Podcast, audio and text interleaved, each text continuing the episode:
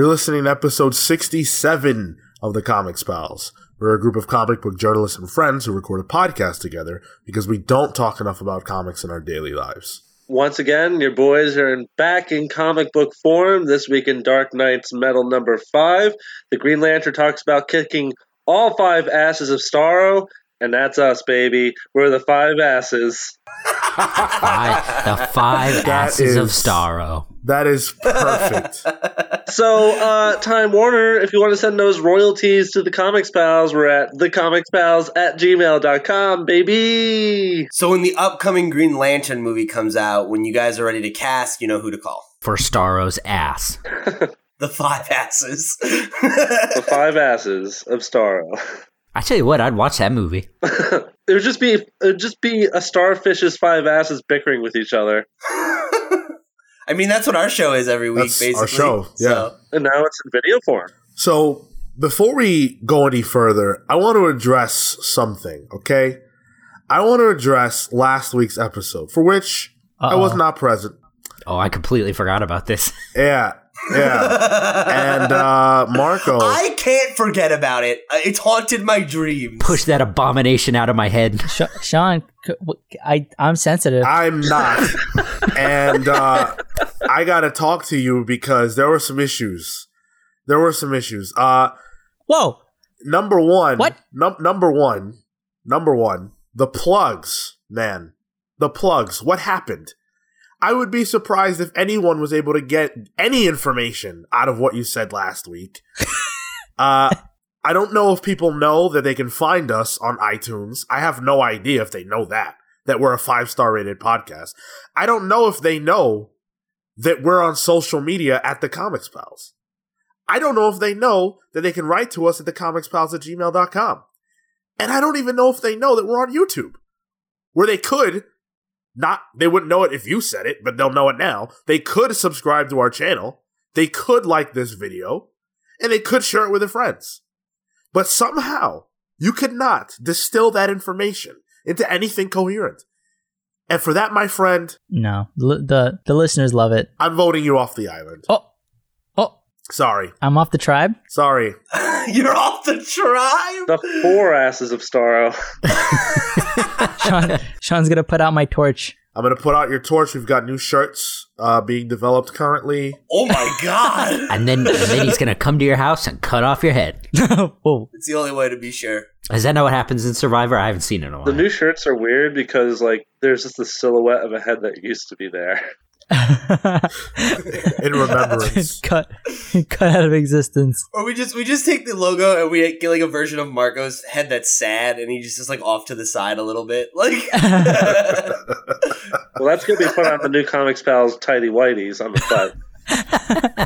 Also, I have to address the fact that I've n- literally never in my life have I been more confused listening to a piece of audio than I was when you guys were trying to decipher that damn tweet from Jon Oh my God. That was ridiculous. oh, yeah, hang on.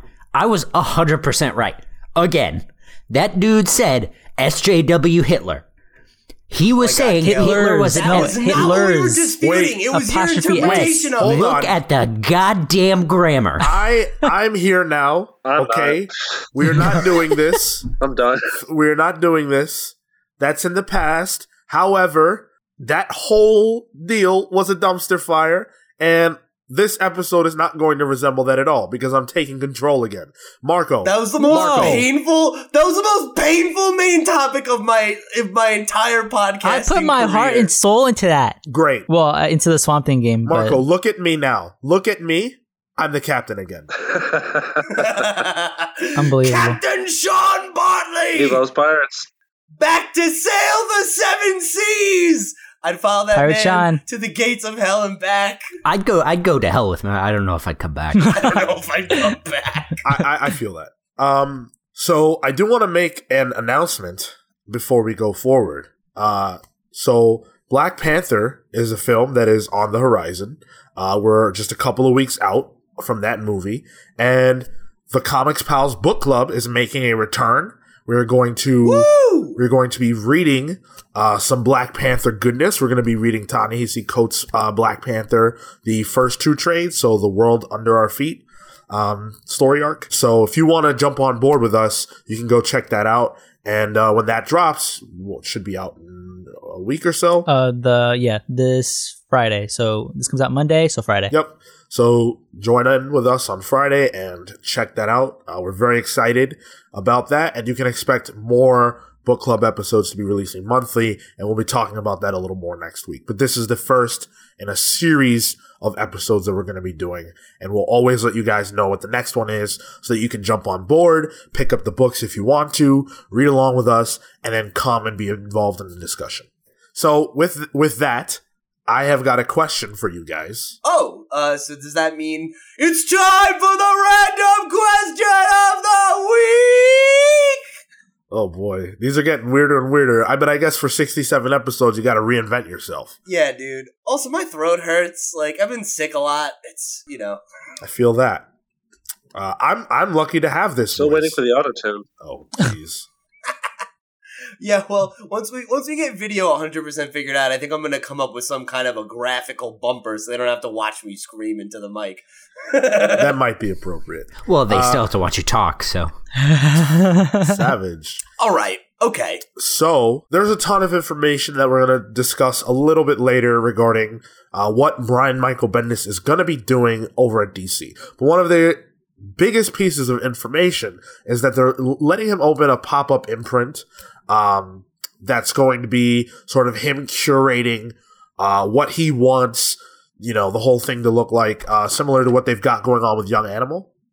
Uh, so I wanted to ask you guys, what creator would you like to see have the opportunity to do their own pop-up imprint where they would host a series of books that would, you know, have a bunch of different creators involved? Ooh, uh, uh, Cullen Bunn, uh, specifically horror anthology focus because a lot of his books, uh, things like Regression, uh, Harrow County. He's had uh, the Six Gun, which is kind of like Western. Uh, like having him team up with a bunch of different artists and sort of push that kind of um, those kind of books. I think w- it, it would appeal to me specifically. So I, I that would be something that I would personally want to see. Okay. I'm such an idiot. My gut reaction was Gerard Way. Man, if only. Hey, man, that could be good. He's an up and comer, man. I'd love to see Dan Slott with his own imprint. Just, you know, writing his own Spider Man books in their own Spider Verse. I mean, you had me until you said that part. Like, like you joke, but like he's uh, at at the very least a talented enough writer that I think he would come up with something halfway decent. And then option two, Scott Lobdell. You son of a bitch. See, you know, I asked you a legitimate question. I live to Um, antagonize. Ain't I a little stinker? Yes. Yeah. Can you can you Yep. give us a real, a legitimate uh, reaction, a legitimate answer? I have to think about it some more. Well, then maybe you should take the time and do so. Yeah, right? Like, why would you even open your mouth? Shut then? your fucking trap for a second. Scott Lobdell.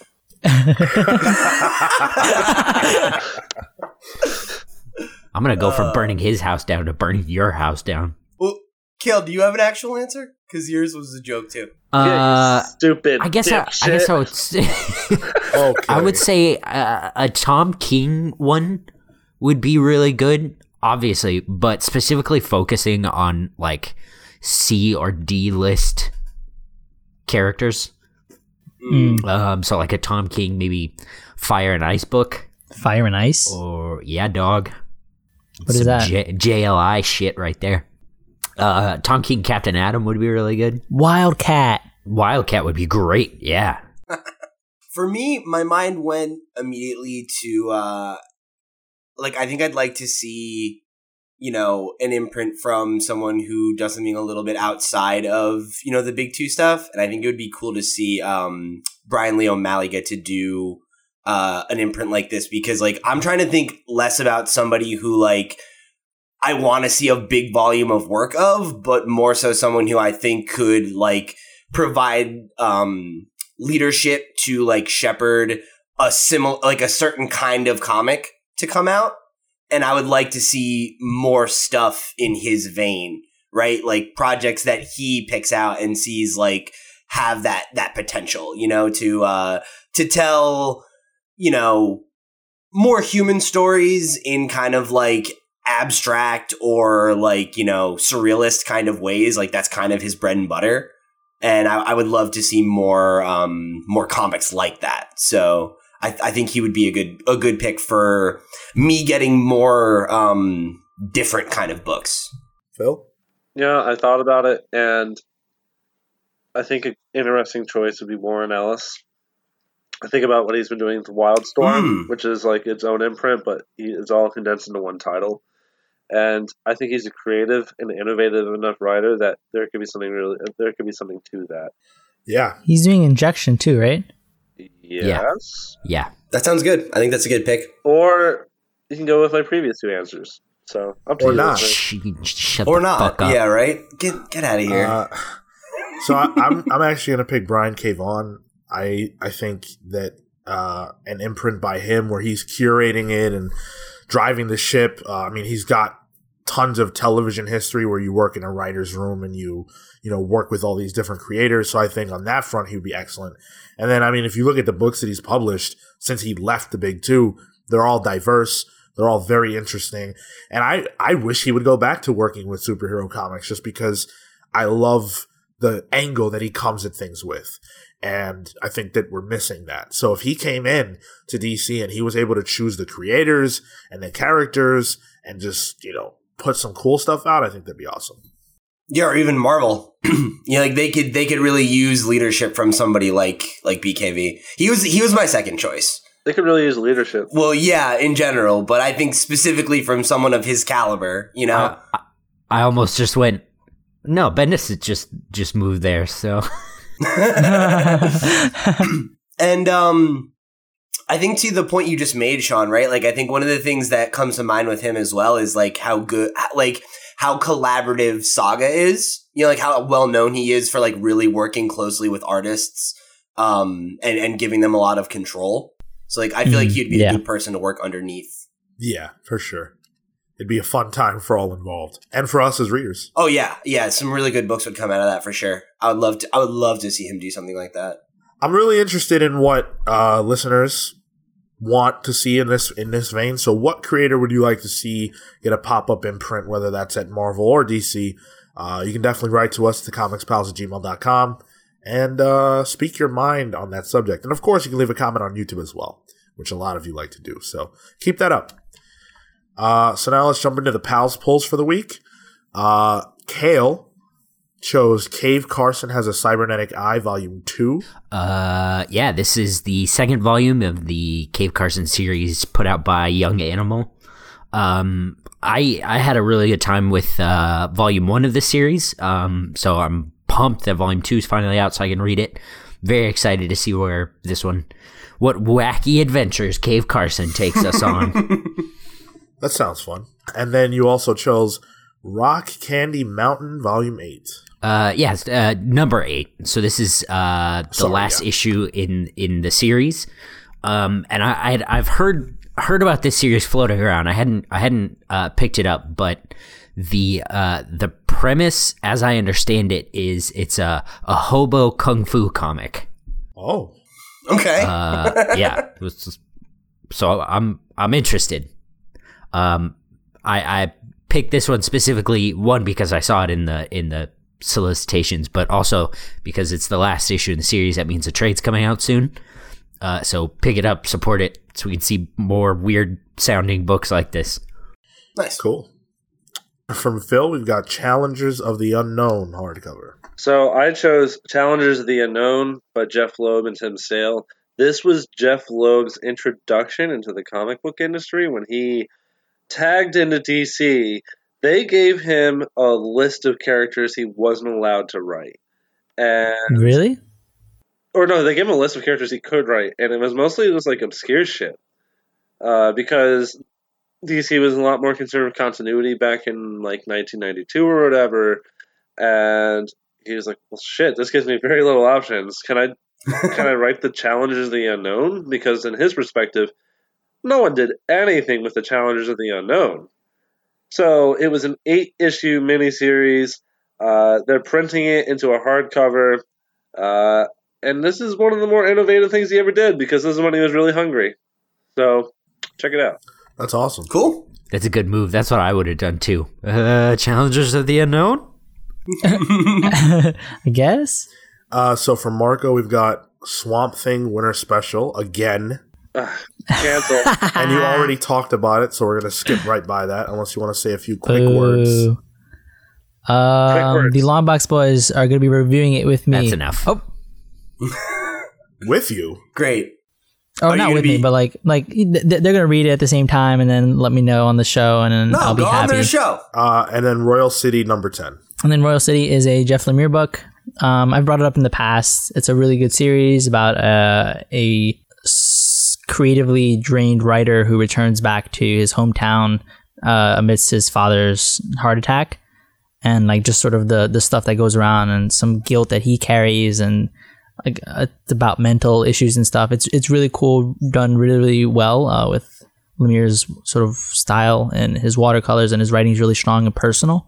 Um, so yeah, you go pick it up. I think the first trade is already out, and this should be the last issue of this most recent arc. So in like a month or two, volume two might be out. Nice. Awesome. You know, it's really weird. I, Jeff Lemire's been following me around, but I didn't know. Uh, I didn't know the narrative he was taking about it. I was gonna make that joke, but I decided to leave it alone. You gotta be quicker, Sean. Uh, so from Pete, we've got Snot Girl number nine. Yeah, uh, Snot Girl is a book that Marco and I have talked about to death. Uh, you know, it's it's phenomenal. Uh, one of uh, definitely our, at least both of ours, I would say, favorite books being published right now. Um, you know, it's a great creative team. Brian Lee O'Malley uh, from you know Scott Pilgrim, um, and then uh, Leslie Hung does the art, and she's phenomenal. Yeah, Uh, so definitely go pick it up if you haven't yet. Um, this current arc's been a lot of fun. You also chose Paper Girls number twenty. Yep. Uh, another book we've talked about a lot, so I won't uh, belabor the point. Um, we were talking about Brian K. Vaughan earlier. That's uh, Brian K. Vaughan joint. It's great if you're a fan of, um, you know, kind of that like 80s aesthetic. 80s kids on a like, you know, supernatural E.T.. mission aesthetic. Yeah, E.T., like Stranger Things. Yeah, right. It's that kind of vibe, but with four women and um, time travel abound, all that kind of stuff. It's it's a great time. Really fun sci-fi book. Do you know? Is there anything you can tell us about this issue specifically, No, I, I haven't. I, I'm not like. without without spoiling it or anything? yeah, I'm. I'm. Uh, I caught up on the last volume, and I haven't read any of the the current arc. So like, I'm. I, I think like maybe th- three or four issues behind. So yeah, I can't speak to what's going on in it right now. But it's a book I really enjoy. Yeah, I'm I'm reading it monthly. It's um they've traveled like, like the first couple arcs. They travel back in time now. They're like back in the future, but it's like a, a weird dystopian future. There's just a lot that goes on, so I'd rather like like like that's it. You know. Okay.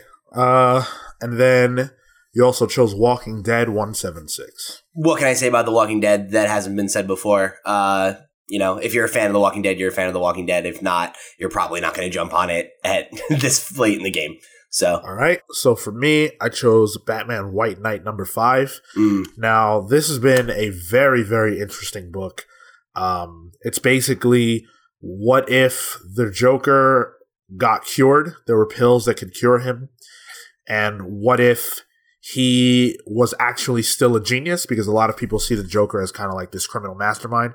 Well, what if he lost the criminal part and was just a genius mastermind and used that intellect to try to better Gotham, but also take Batman out of the equation from the side of good.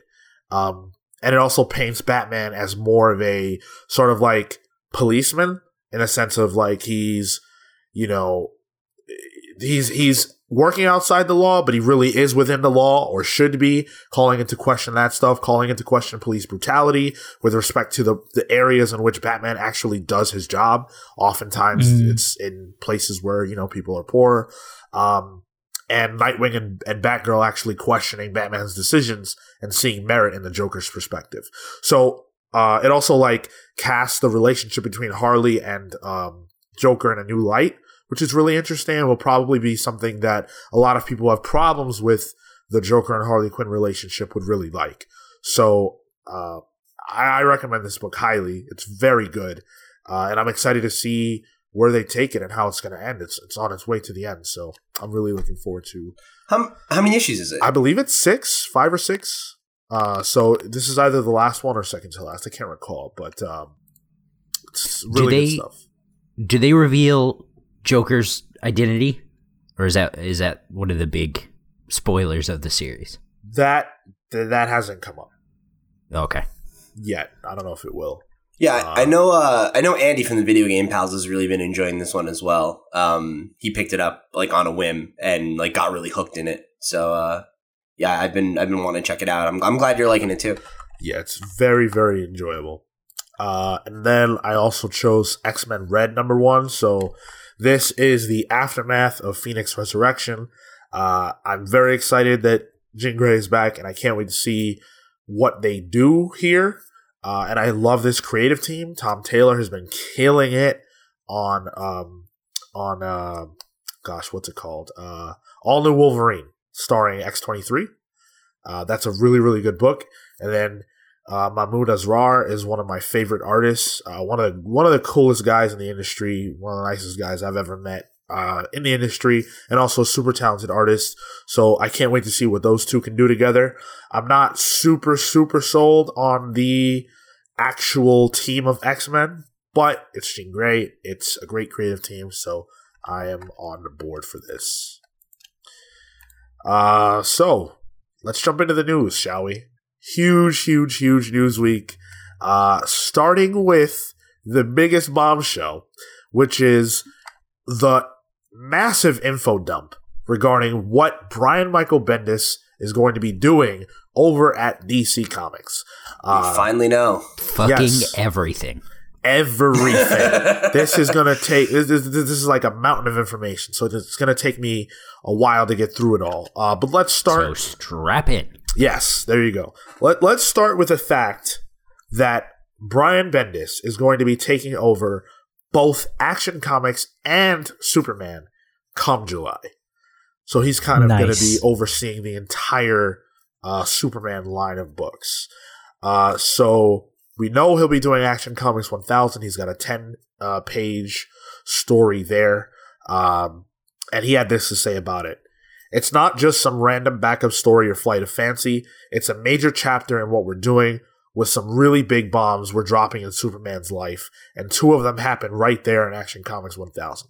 So it's a huge tease of what we're doing and what's coming up in Superman's life. Uh, so that on its face is really interesting. That the story that he's going to be telling uh, in the, in these ten pages is actually like huge material. I think when we talked about it initially, we we weren't sure whether it would be kind of like fluff, like he said, or really relevant to the bigger you know Superman story. So now we've got an answer on that one. Uh, so then after Action Comics 1000, he's going to be working in DC Nation number zero, which is dropping on May 2nd, which is interesting because it's just a few days before Free Comic Book Day. Uh, so there's that. Why the face kill? What uh, do we know what DC Nation is yet? I, I know that it's kind of like so you know when free comic book day rolls around marvel and dc tend to put out those like primers for what's coming up in their books Yeah. Oh, yeah, There's sure. like a number zero. yeah this is this is that Okay, because I remember when Young Justice and Green Lantern were on uh, Cartoon Network. I, I think their little bro- block of programming was called DC Nation. yeah uh, i'm not sure if there's any connective tissue there but uh so then the art uh then bendis was so excited about this uh the art in that issue is going to be done by jose luis garcia lopez who is a legendary superman artist uh who is coming out of semi-retirement to do this book um, Wow. which is that's huge for i mean bendis uh, is a, is a huge fan of him, and, and it's huge for him to be getting art from him for this book. So uh, that's huge. That's specifically for number one thousand, or is that for No, the post? That's DC Nation Zero, the the short story. okay. Okay.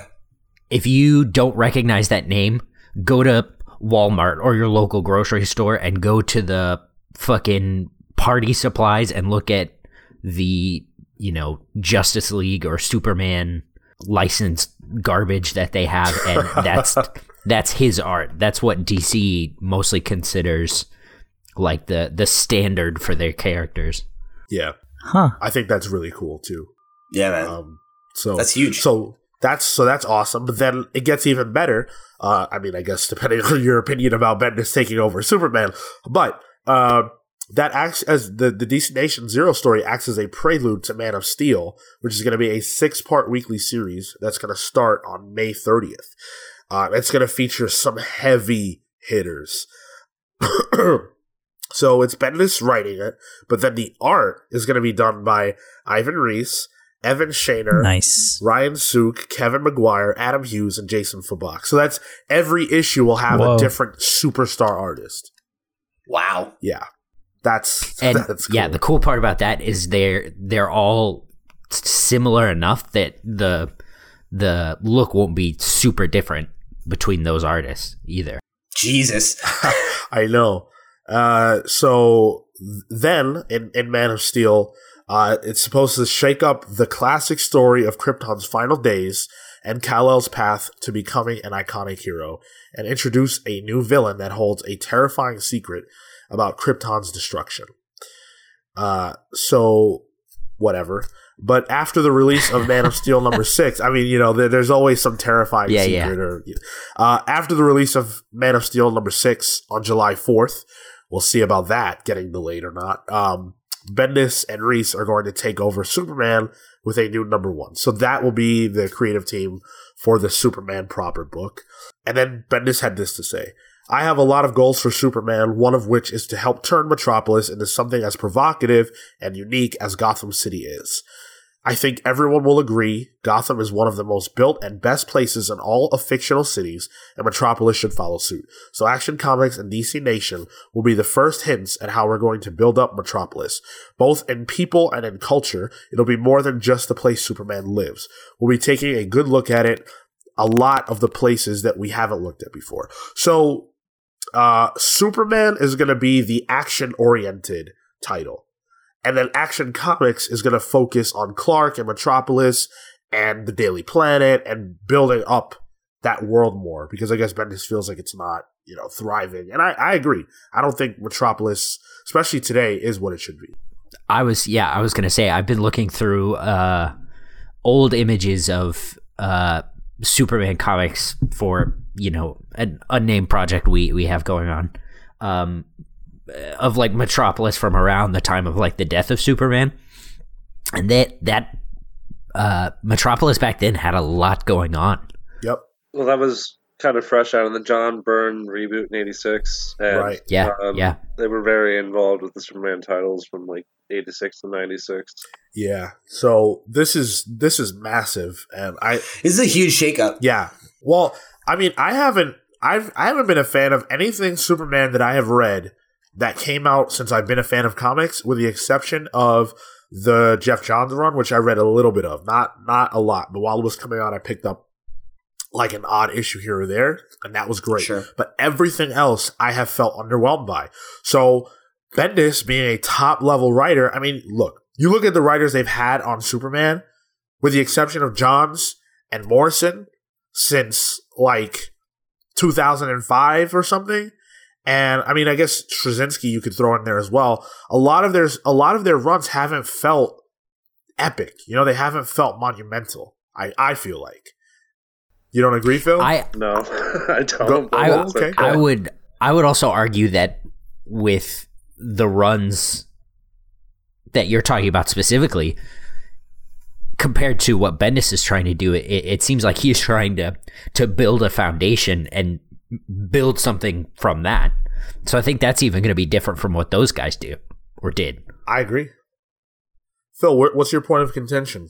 So Yeah, who who uh, what other ones did you think are really seminal? I don't know about seminal. That I mean, the, the thing about an ongoing series where an author only writes it for a short period of time doesn't necessarily mean it's going to be seminal. Um, like Superman hasn't had a luxury that Batman has had in the last fifteen years of an author writing it for like six, seven year periods. You know, in the way Mhm. that Snyder or or Morrison did, or who knows how. I, like for instance, if Tom King were to leave after at the end of this year, he would have a good run, right? But would it be considered seminal? Probably not. Um, Greg Rucka had a really good run on the character. Uh, Kurt Busiek uh, obviously Johns and Morrison, like there was a real golden period for Superman books from like I don't know 2007 through like 2009, where there was a lot of really good talent involved in these books. Um, and then Morrison took over in 2011. So just because I wouldn't necessarily call them seminal doesn't mean there weren't good stories being produced. They haven't felt important. They they they felt like it just I don't know, man. Um, well, even even Johns' run, I wouldn't say it was like epic. I don't think it needs to be epic. I think that's something that we're like conditioned to experience in comics. Like Scott Snyder tried to make every arc in Batman epic. I don't really think that. I, I think that's like a that's like an unfortunate side effect of writing a major titles. It it doesn't need to be epic. These are smaller stories that I think benefit from like I, I think it, I think the book benefits from smaller stories. That's a that's a fundamental probably place where we disagree. Um, but to carry on, um, I did want to share a little more of um, what Bendis had to say about writing uh, Superman. So Writing Superman in today's day and age is such a powerful experience. We live in a world where we were where we've heard truth, justice, and the American way our whole lives, right? But this is the, the first time those things are really not to be taken for granted. Truth has been revealed to not be as black and white as we thought it was. Justice is sadly not always for everybody, and the American dream, the American way of everybody coming here to pursue the idea that they can live in a safe and healthy life, these are ideas we always took for granted, but now we don't.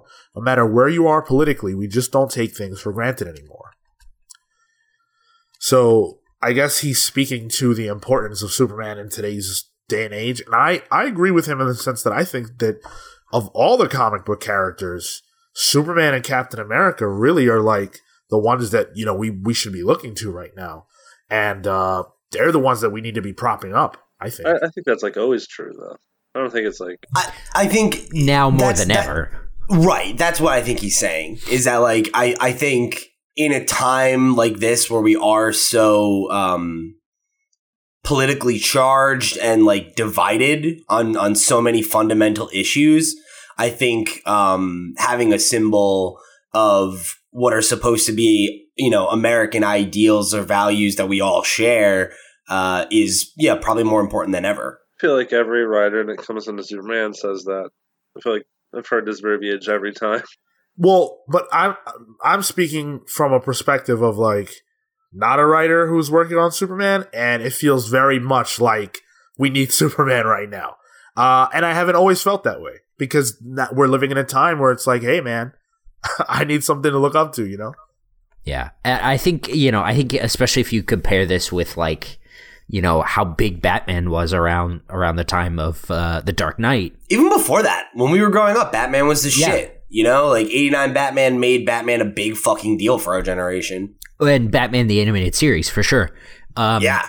it just you know it was it was something for that particular time.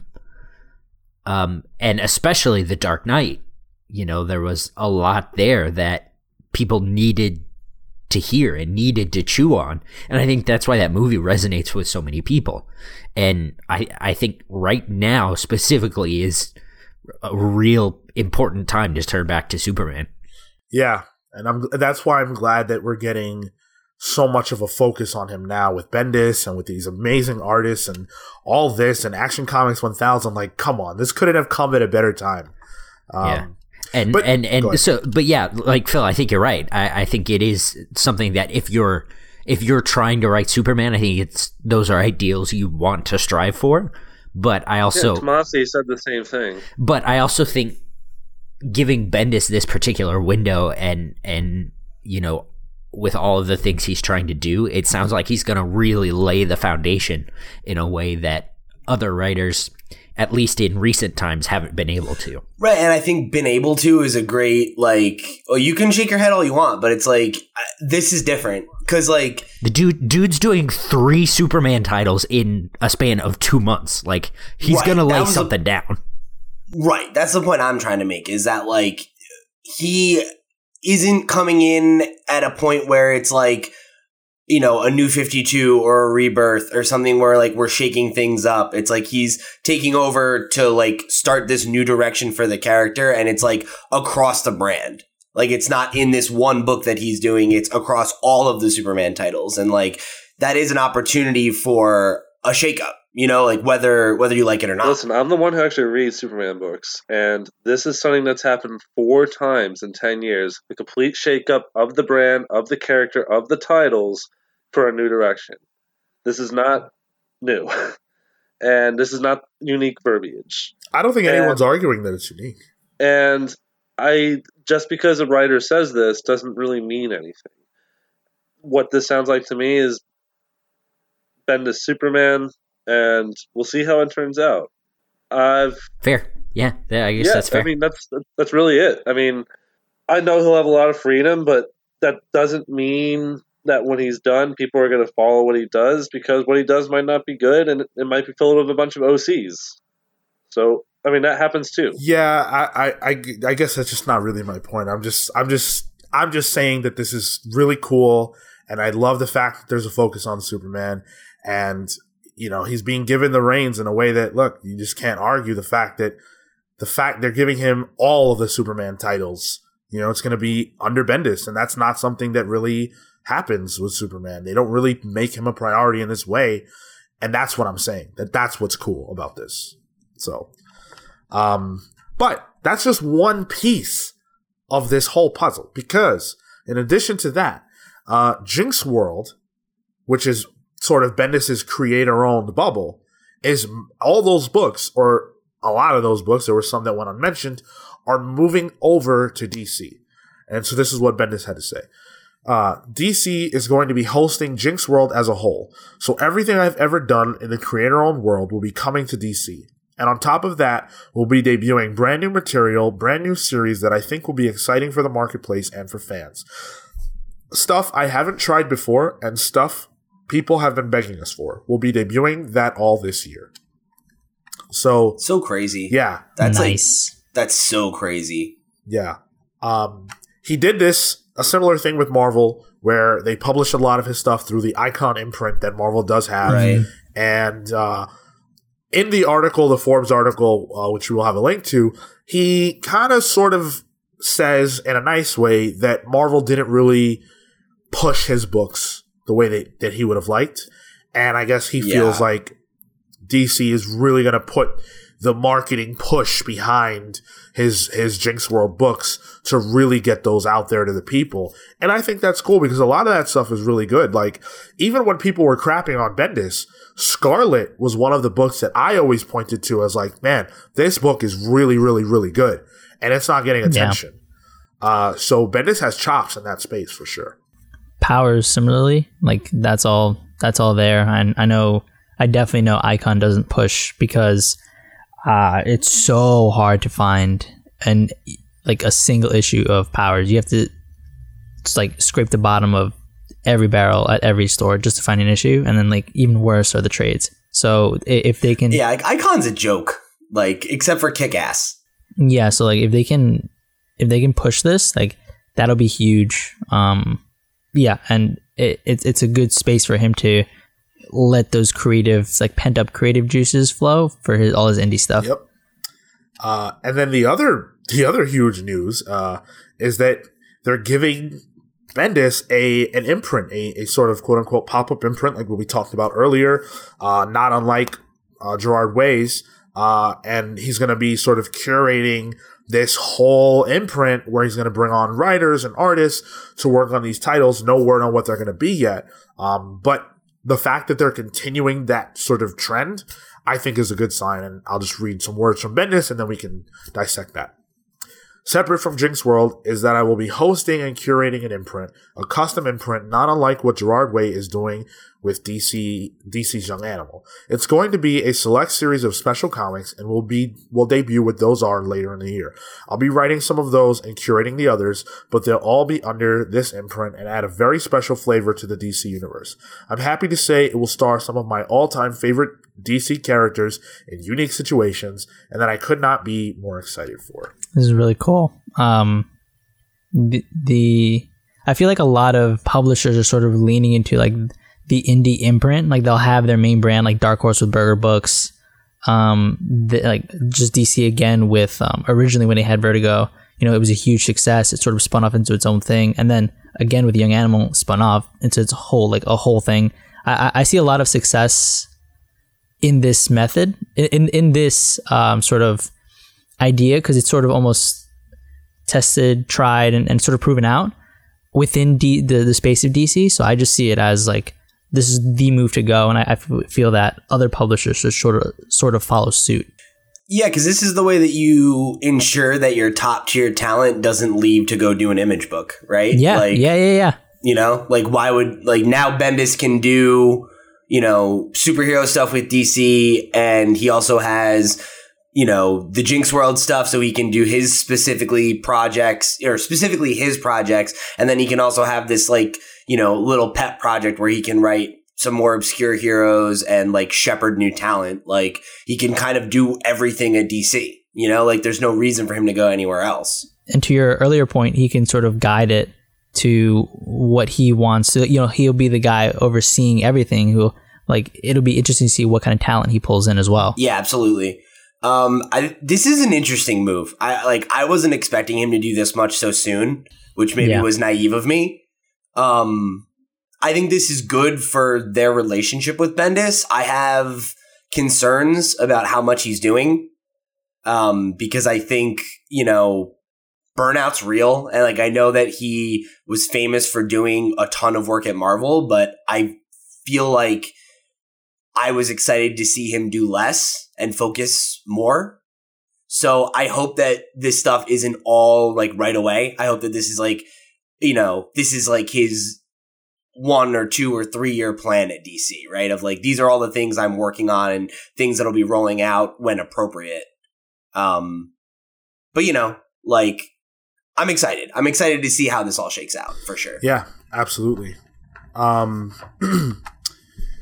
so, any last thoughts about this? Uh, man, this I think we're gonna we're gonna see uh, a Bendis renaissance, and whether that's good or bad, I you know, uh, I we'll have to wait and see. But I you know, I I'm looking forward to it. Phil? Hashtag Bendis speak. Oh, Cool, hope so, it's- I cool. So we can move on. Yeah. I I really hope you have to eat those words. I really do. you'll be reading though, right, Phil? Who? Me? Fuck you. Now, before we move on, before we before we carry on through the further news, uh, I uh, pulled a Marco as host. Uh, believe it or not, yes, I you know I'm infallible. I'm not infallible. Uh, Phil and I were supposed to review Dark Knight's Metal number five. Oh shit. Oh, Shit. Yeah. So- Boy, oh boy. We're just gonna I, go I ahead. Guess, I guess Pete and I can carry the show by ourselves. We're we're gonna have to get new shirts. Um, just make our heads really big. without Marco, the financial backing here is, is really go- going downhill. Well, um, we're, we're just going to go ahead and take a few minutes and just talk about it. Phil, just give us your take on this issue, the penultimate issue of what has been a really good and fun and engaging epic so far. uh, Um, sorry, before you, before you start, I, I'm gonna jump out. Oh, sure. Fair enough. He wants to read it still, but he's a trade waiter. Um, so this was this this issue wasn't the uh, provocative piece that I thought issue number four was. Four offered a lot of insight into the larger DC cosmic landscape that I, I so much dig. The shit that is my wheelhouse. This was more. We only have six issues to do this let's get this shit rolling so we can finish up the fucking story. Uh, and it was exciting. It, was it was exciting. This was the kind of thing that um, that Snyder likes to do. He likes action. He likes things to feel epic, and this was three or four separate points uh, getting ready to converge. I think because issue, issue six is probably getting convergence of all these side stories. Uh, it had moments that I know fans were really excited about, such as the reintroduction of the Martian Manhunter. oh, cool. Yeah. Uh, I mean, this was a showcase of Wonder Woman. I thought Wonder Woman looked like a fucking badass all issue. Yeah. It was fu- it was cool. Uh, it was it was it was a very action packed issue, and I am worried that they that six is going to be a mess because I don't know how the pacing is going to work. But um, I'm interested. I'm I'm hooked. I want to see how it ends. Uh, and uh, the other thing I really wanted to make note of was how excellent the art has been consistently throughout this entire series. The first page with Yeah. Barbatos and the Batman who laughs was so fantastic. It really underscores what a legend Greg Capullo is in this industry. He's going to go down as one of the most defining artists of the generation. Uh, and I, I agree with your assessment of this issue. Um, this is very much the desperate attempt to figure out any kind of last solution, you know, to the problem, and then the realization that the heroes have failed. And that's always the coolest segment of an event for me, at least. I love that point. Um, and we're here, and it was handled so well, I thought. Um, and uh, I agree with you that this was really a showcase for Wonder Woman. She came out of this looking fantastic. And that second to last panel where she jumps into battle, Awesome. I was, oh my goodness, man. Like, just so cool. awesome. Yeah, absolutely. Uh, I'm worried that the last issue is going to have some kind of fucking ass pull, Deus Ex Machina, because they Ah. have one issue to resolve this. Well, yeah, that, I mean, that was my only other thought or question was like, how do they even get out of this? They're done. They're doing a good job of hooking you in. How will our heroes escape this peril? Find out next week on the Super Friends. All right, so we'll we'll update you guys with our thoughts on the finale issue when that does drop uh, next month. Do you have any closing thoughts, Phil? Or are you good? I- I'm good. I, I, I gotta say, I think this is one of the best events that uh, any comic publisher has put out in several years. Yeah, I have a closing thought. Um, sorry, listeners. Sam and Trower over here. I don't even know what you said. See, that's that's the thing about you, Marco. Is I don't even know what you mean. Cale, come back in. High quality podcast. There you here. go. I didn't know. All I, didn't, I, I saw Sean waving. I didn't know if he was like fanning himself because of how good the issue was, or All right, well, it's like 20 degrees, so definitely not fanning myself. This issue made him real hot. Yeah. yeah. uh, so we've we just talked about uh, metal, but now we know what Scott Snyder is going to be doing post metal because uh, he's going to be taking over Justice League, which is pretty monumental. Uh, so there's going to be a a sort of weekly series uh, that's called Justice League No Justice, and it's going to be written by Scott Snyder, Josh Williamson, and James Tynion the fourth, with art by Francis Manapul, and it's to run weekly in May. So the story there is that Brainiac comes to Earth, and he's got a warning. Uh, for the Justice League and the, and the DC heroes about a threat that can only be stopped if the Justice League teams up with DC's worst villains. Uh, so then they released some concept art and preview art, and the teams that they've put together, it's kind of like it's kind of like a mainline Justice League hero te- putting together their own wacky team. So, for example, you've got Superman teaming up with Martian Manhunter, Sinestro, and Starfire, which is like a weird combination. Uh, and then there are, there are other ones as well uh, that you can check out. Um, but it looks it looks good, I guess. I'm a little weirded off by the fact that their costumes are color coordinated. I don't like that. Uh, but otherwise, um, yeah. So uh, Yeah, Snyder, guys, we had to pick teams based on who looks the best together, standing in a deliberate pose, obviously. right? Uh, so Snyder had this to say about the upcoming series. We thought we knew the entire map of the DC cosmos. We thought we had explored all there was to explore. But now we know that all this time the multiverse was nothing but a fishbowl, and now we've been dumped into the ocean, unleashing terrifying new threats and wondrous new possibilities. Metal opened up channels of storytelling that Francis, James, and Joshua and I are excited to explore in a big way. When we're finished, fans will never look at the Justice League the same way again. So uh, after this, um, Snyder will take over Justice League, and Tynion and, and Williamson will write some spin off series with even more spin offs planned after that. So expect spin offs of spin offs of spin offs. And we have no release date on any of this stuff. I don't know about you guys, but I'm excited for Scott Snyder to take over the Justice League. Yeah, I mean this this sounds like a, a fun enough idea, and like Snyder's a proven talent, so like let's see how it goes. Yeah, and so are so are Tynion, Tynion and uh, Joshua Williams, and um, the thing Yeah. I'm excited for here is uh, Francis Manapul's art. His run on Flash is one of the seminal pieces of art that are just amazing. I use some of it in my thesis. Like, I love Manipul, and uh, I cannot wait to see what he does with this. The stuff he's already put out in the um, you know, in the previews are is stunning. Do do we know if he if uh, Snyder's been on any other team book? I mean, Dark Um, Knight's Metal. Yeah, I mean that's really.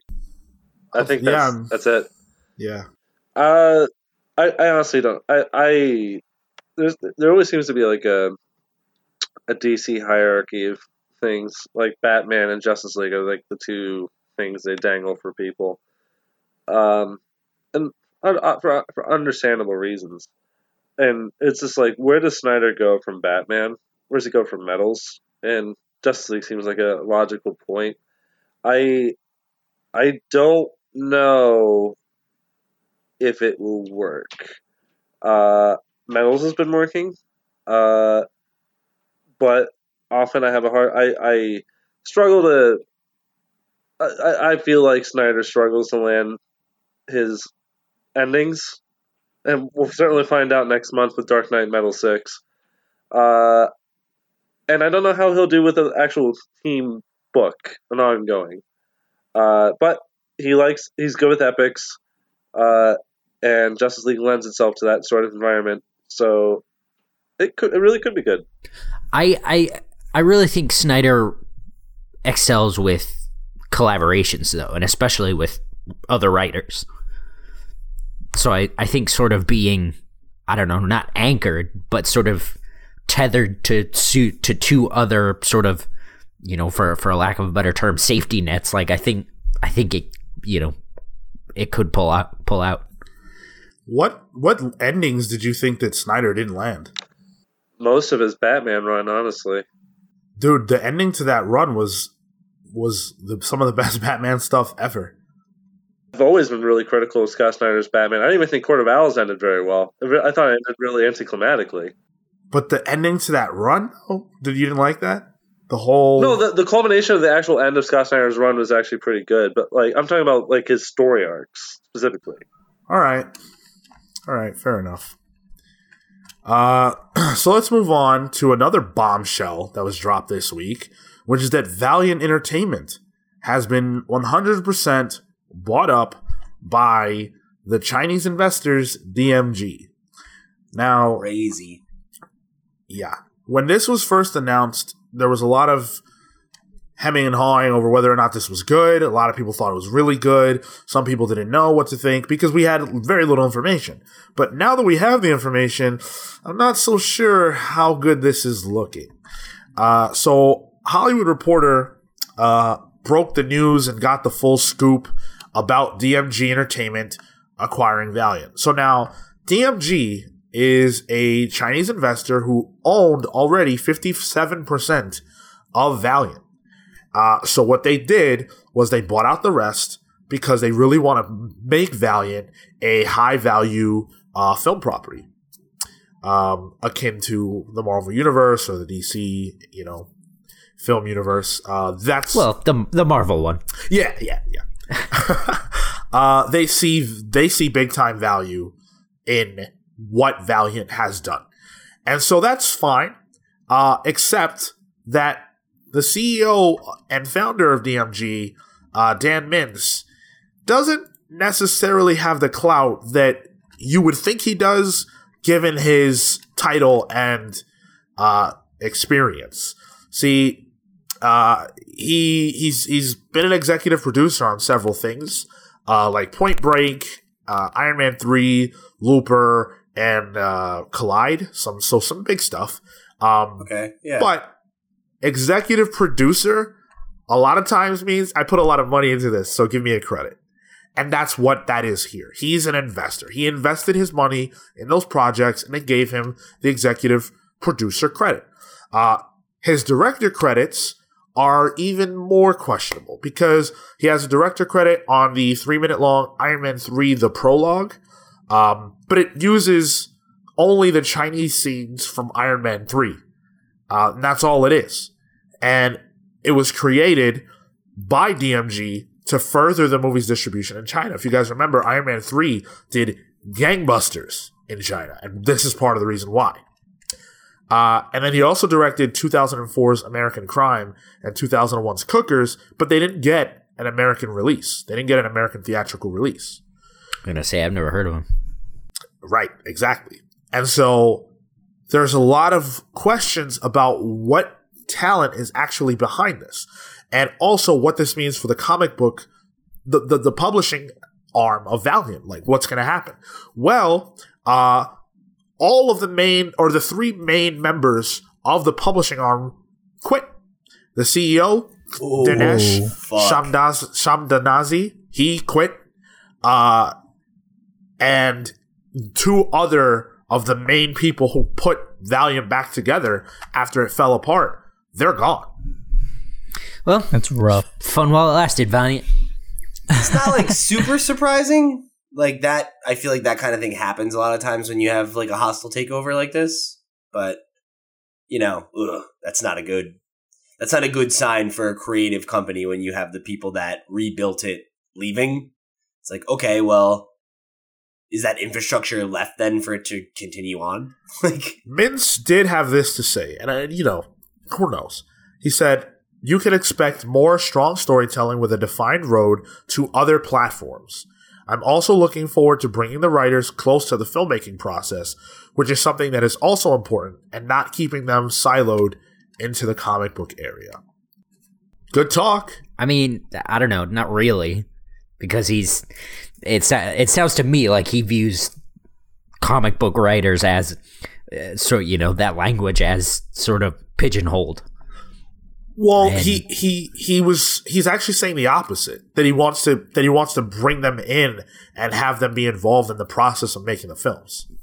Right, but his it what it what it sounds like to me is he's he's using that as like PR speak of like oh, I'm gonna bring these lowly comic book writers up to the film world and they can make them. no, no, like I don't, I don't think that's the impression he's giving at all. I think he's more saying like, oh, like you know, at those other publishers, like all they'll let you do is write the comics, and they take them out of your hands and let some Hollywood type work on it. But I think what he's saying is that they're going to have the people who are writing the comics be closely involved in their paths to other industries, as he put it, or whatever, it paths to other platforms. That's what I interpreted, but the thing is that I don't believe him.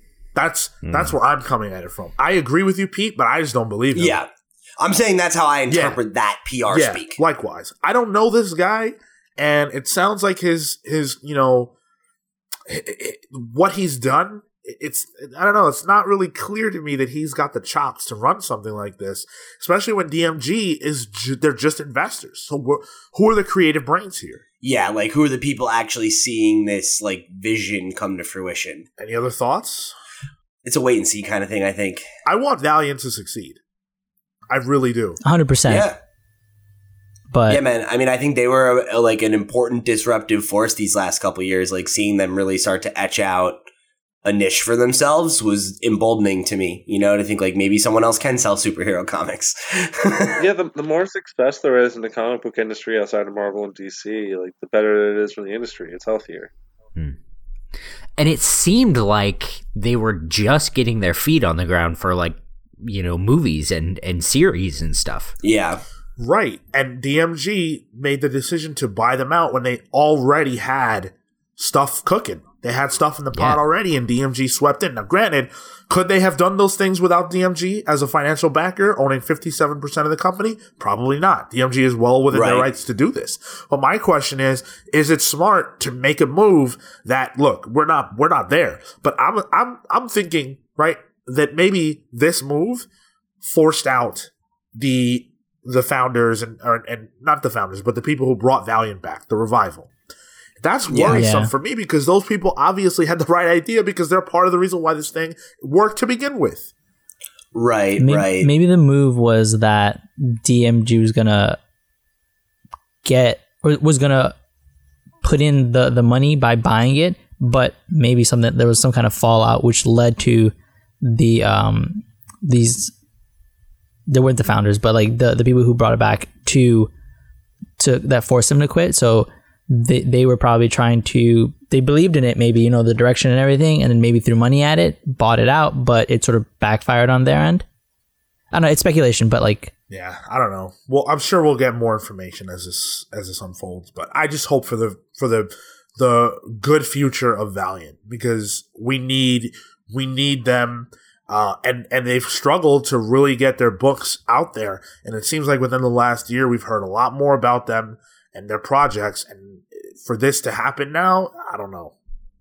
It's concerning. Yeah, it, is. And I, I hope that you're wrong that like that this vision that they have is a shared one and that, you know, the, these people left because of business reasons, right? That like they weren't happy with, you know, the new leadership or that DMG wanted to take out the old leadership to put someone in who can execute their vision. Like, you know, hopefully those people can execute that vision, right? Like, hopefully they get people who are uh, tested and and know how to to operate this kind of you know expansion. Because I do think that having the Valiant properties in places that aren't comics will be good for the brand overall, but not if it's at the expense of the comics, because that's that's what we have, right? That's the backbone. Like, there is nothing else that's a proven product. And I don't think that the characters themselves are established enough um, for that Yeah. IP to be worth it on its own. You know, like they mean something to people who read indie comics, and like that's it. So if that struggles, the whole business is going to falter. Uh, so last week you guys talked about Jon Malin, and that was the uh that was the end segment, and that was Jesus uh, Christ! interesting. best topic. Best topic, uh, wrong. So Worst. shortly shortly after that, uh, Jon released a Patreon for uh, Mortal Enemy, which is a a level-headed book that is very uh, friendly to new readers. Gotta be, you know, uh, very gotta be. I mean, at least left-leaning. Um, you know, sort of inclusive for everybody, right? Like, No. it's it first of all it's very murky exactly what Mortal Enemy is going to be but also the way he describes or the way he starts it because every Patreon you know they've got their like opening statement and his is very inflammatory. But i see what he's going for. So let's let's read a little bit of this in late January 2018, while coming in on two years at Marvel, I became a major controversial figure within my industry when I began to speak out about ideologies or ideologues within our industry, creatives and editorial that were contributing to bringing the comic book industry to its knees, using political intimidation against artists and being aggressive towards our fans, calling them Nazis and calling for Nazis to be punched, all because of political differences. They pushed the ideology into the comics, and when fans asked them to chill, they told fans to not buy their books, blah blah blah. Uh, the comics press and companies largely turned a blind eye for fear of reprisal, skeletons in their own closets, or they shared the ideology. Okay, so there you go. Uh, social justice warriors rallied for my head, demanded I be fired, tried to paint me as alt right, even though I support some Democrat and Republican views. I'm a moderate that leans libertarian that tries to warn people regularly of the dangers of the far left and the far right because they are ideol- ideologies. And I also voted for Obama, but to them, clearly a racist Nazi bigot. All documented in my Twitter feed. I launched Mortal Enemy in an attempt to free myself from an industry that had begun to silence and devour its own editorial, talent, and fandom. So he launches his Patreon with a statement that is upset that comics have become political, but he himself is making a political statement. So on its face, that there's that. Uh, but also, he makes the false claim that recent editorial, recent comic book creators have made comics political, which is insanely wrong. And he's either willfully ignorant of the history of comics or, you know, just doesn't know what he's talking about because comics have always been this way. Um, any any follow up thoughts on this? This uh, It reminds it, re- it reminds me of the uh, the dad from Get Out. I, I look. I voted for Obama. I would have voted for Obama three times if I could have. Yeah, right. Exactly. That was that was my main takeaway. Is like when he's like, "Oh, I can't be a racist. I voted for Obama," and it's like, okay, like Trump can't be a Trump can't be a racist. He f- hired black people. He wouldn't have black people Well, work for him what's if he was a racist. What's that Donald Trump quote? I'm probably the least racist person. It's just shit like that. This this is verbiage where it's like,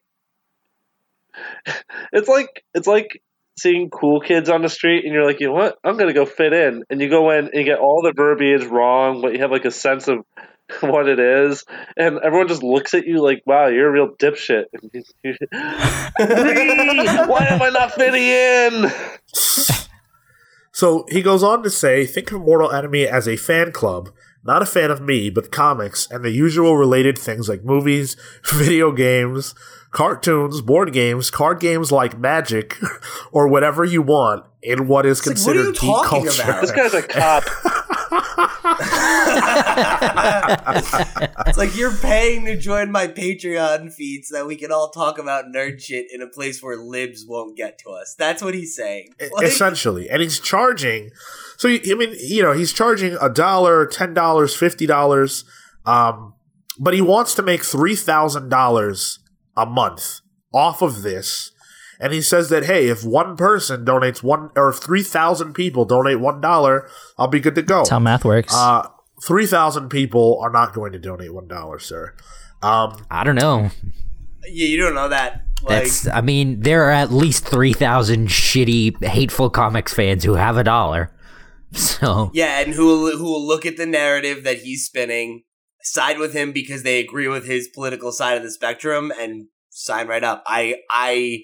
I don't I don't know that 3000 people will sign up, but I wouldn't be surprised if 3000 did. anyway uh What's so the I'm number signing up, right now? guys. It- I'm signing up. it's it's at 46 Fuck you, people Marco. Oh, good. 46 people. You're killing it, buddy. That's what I'm trying to say. So, uh, what the the highest tier possible, right? This this is what I got a kick out of. It's called Mortal Enemy Emperor. And this is for people who donate fifty dollars or more per month. And the following is the is the uh, the commentary. You are one of the ten emperors. There can be no more. The lands are divided, but the days of battle are over. You are high on your mountain. You have the abilities of all below you.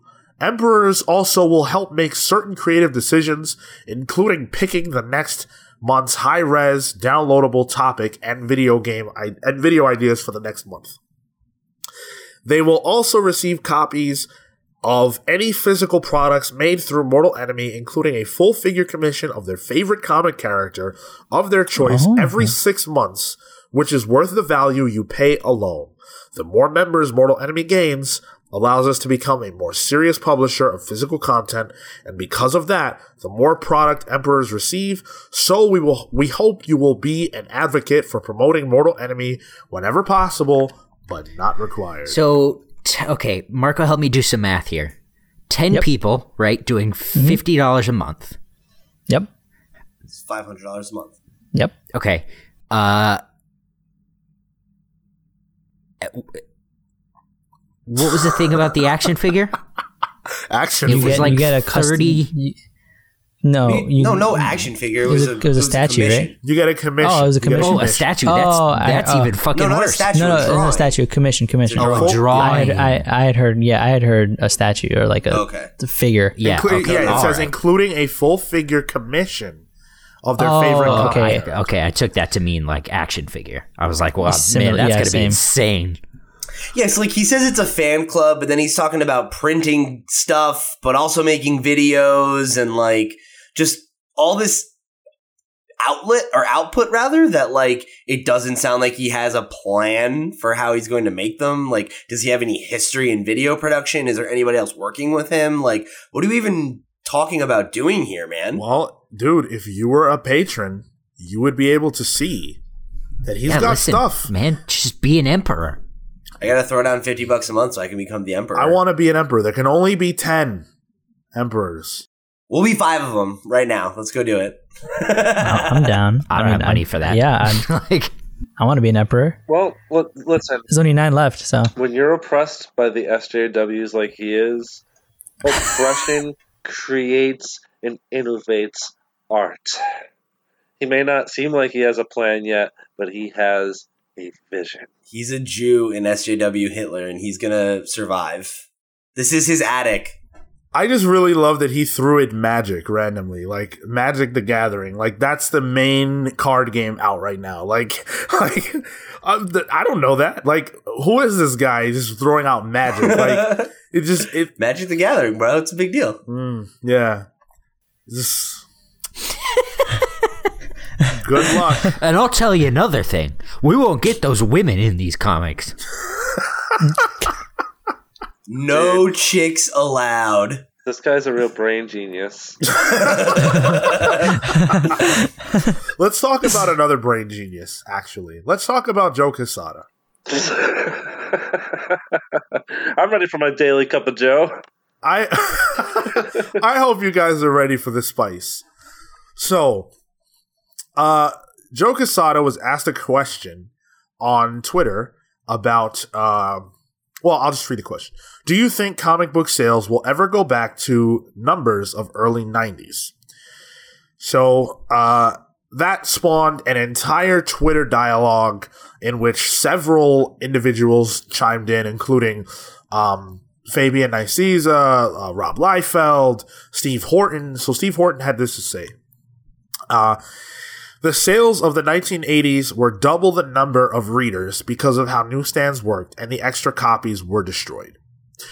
Uh, some people stepped in to, to correct him, uh, and then he followed up by saying, What I meant was the print run didn't correspond to actual readers. Even the sales to newsstands didn't, as front covers were routinely stripped and returned in large numbers. So then Quesada uh, jumped in and explained further and talked about his beliefs regarding how Marvel and how comics should cater to hardcore fans. Here's the interesting thing about comics that I don't think we- often realize, but that I love. The actual consumer pattern, the act of buying comics if you're a hardcore fan, is unlike any purchasing pattern I'm aware of. First, let me define a few things. By hardcore fan, I mean a person who loves getting their fix as close as as close to publishing date as possible. Casual hardcores pop in once in a while to see what's new or if the latest trade paperback or original graphic novel has shipped. Casuals are basically that. If they've seen a movie, hear of something cool, interesting, or controversial, they look for a little. There are shades in between, and digital may be a little different, but let's talk physical books and let's focus on hardcores. Hardcore fans, to me, run our business. Every Wednesday, new product comes out, and every Wednesday or thereabouts, customers show up to shops looking for that product. Let's think about that. What thing that you buy that is not a necessity like groceries do you go out on the same day of the week every every week to buy? That is a tremendous amount of motivation to get something when people aren't really motivated to leave their house for anything. It's amazing. It's an amazing thing when you think about it, the love that so many people have for the medium. And then there are those who don't live near a store who get their books sent or get them digitally, it's pretty awesome, but those are real readers. And while newsstands hold a warm place in the hearts of those that remember them or check out the aisle at the local drugstore, it was a dreadful business to be in. That's why newsstands are virtually extinct. The business model sucked for publishers. That's really interesting. Um, that's a different perspective than what you normally hear because you know you normally only hear about the the actual numbers of books that were pumped out, we never actually hear about how that correlates to the readership that there was back then. Um, I guess like like like the question at hand is of like w- whether or not we'll be able to get back to those kind of numbers. Um, to Quesada's point, I think the way that the business model changed sort of reflects the readers more so now. So uh, it won't go back to that go back to that number because the business model that they're running on now more accurately represents and reflects the actual sales numbers that are attributed to the pub- books that are being published.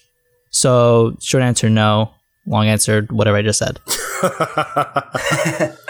I think uh, one of the things I saw brought up in that tweet thread as well was that part of the boom of the 90s had to do with the collector's market Yeah. you know, which was that there was a big Yeah. bubble burst with uh, baseball cards around that time, and um, as well as uh, another notable string of collectibles, I, I believe. Um, but it, you'll if you'll remember if you're a '90s kid, like collectibles were a big thing. Pokemon cards were a big money thing. Beanie Babies were a big money thing. Like Oh yeah. there was a collector mentality in the 90s that spilled over to comic books and uh and, and a big part of that boom in sales was that the you know there was the evolution of the of the direct market at that point and comic book stores became more prevalent and more popular. Newsstands were still kind of a thing in the early 90s and then you also had this boom in collectors. So there was a lot of things that kind of created a perfect storm that was more or less an artificial boom like yeah more comics were being bought but it wasn't because more people were reading comics or because more people were necessarily interested in comics That's right. I mean, that's that's the reality of it. Um, I, I, I mean, I think I think DC's approach the last year or two has been kind of the way to go. The core, the core meat and potatoes of your books is catered to your hardcore fans because they're the ones who are going to buy it monthly, and then they experiment Mhm. with the titles outside of those core titles to try to allure in new readers and potential new readership bases. I think that's the most pragmatic model you can go with because the movie audience is a flavor of the week kind of thing. You go in, you you sample it, and you move on. It's a it really is what I said. It's a flavor of the week. Whereas, you know, if you genuinely launch a title to attract people who are trying to tip tip their toes into this industry and try to really get involved, those titles exist too. Uh, so I don't think there's I don't think what Joe I don't think Joe's cup of Joe is too far off. Yeah. And it's reflective in the indie market also. I think um, the way that the landscape is changing with the rise of image, more imprints and everything to, to your point, Phil, and then to other publishers that just pop up. Um, and I, specifically a Black Mask kind of thing.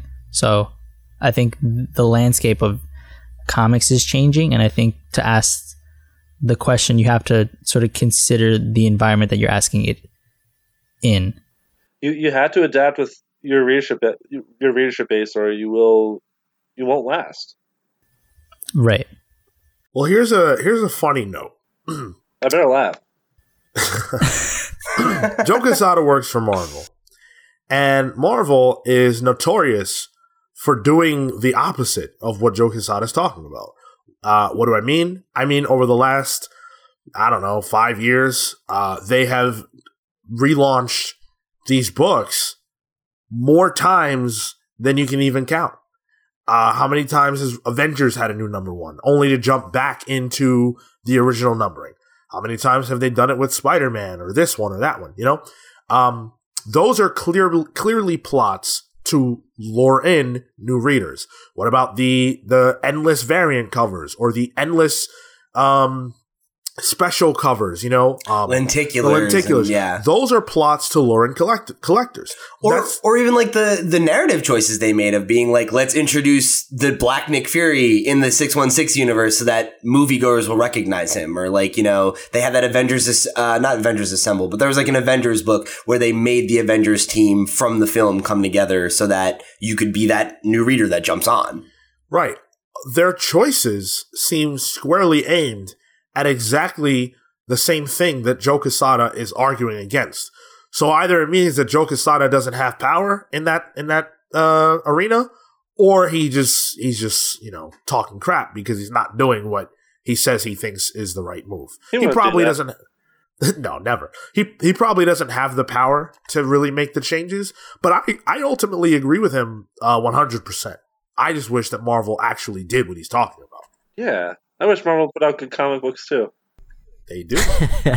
I would I would sort of rephrase a little bit and versus say appeal to like the the uh, the casual audience. I think more so they're thinking too much in the short term, and those are ploys that only work in the short term for a certain activated audience. Whereas DC and these other publishers are starting to look out ahead at a longer term. They're not looking maybe at the week to weeks. Maybe they're looking at the months over months and the years over years. I think like the, the the same concept. I just think that they're approaching it from a different way than a large majority of other publishers are sort of thinking about their sales. Yeah, in my opinion, is the Jedi who are evil.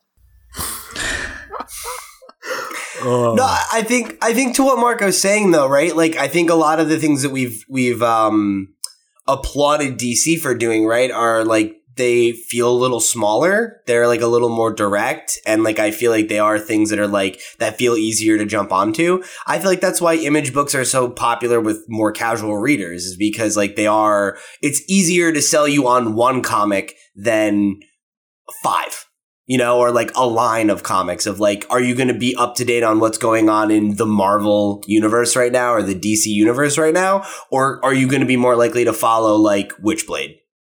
You know, like that's an easier sell. It's also, but it's also content related. Like, if you're a comics fan and you like superheroes, it's great. But there are a lot of people who like comics that don't like superheroes and w- don't want to read about that at all. And Yeah. that's what it, and Image provides that. Marvel and DC don't. That's not their bag, and that's fine. But I, I ultimately think that, and, and, you know, we've talked about this so many times, uh, so we won't belabor this longer, but DC and Marvel have similar approaches. DC is much better at marketing their stuff and the angle at which they approach consumers with their content is much better. That's For so example- strange to hear. Like four years ago, it was the complete opposite. I know.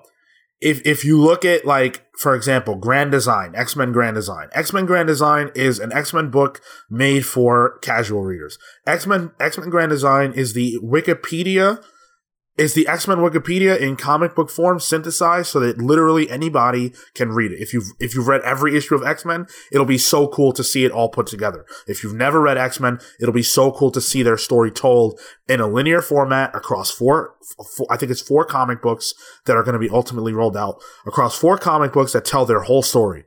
That is something that is amazing that only Marvel is doing, but they get no credit for. Why? Because they don't talk about it that way. They don't present it the way I just did. They present it in a totally different fashion, and thus no one knows it's coming out.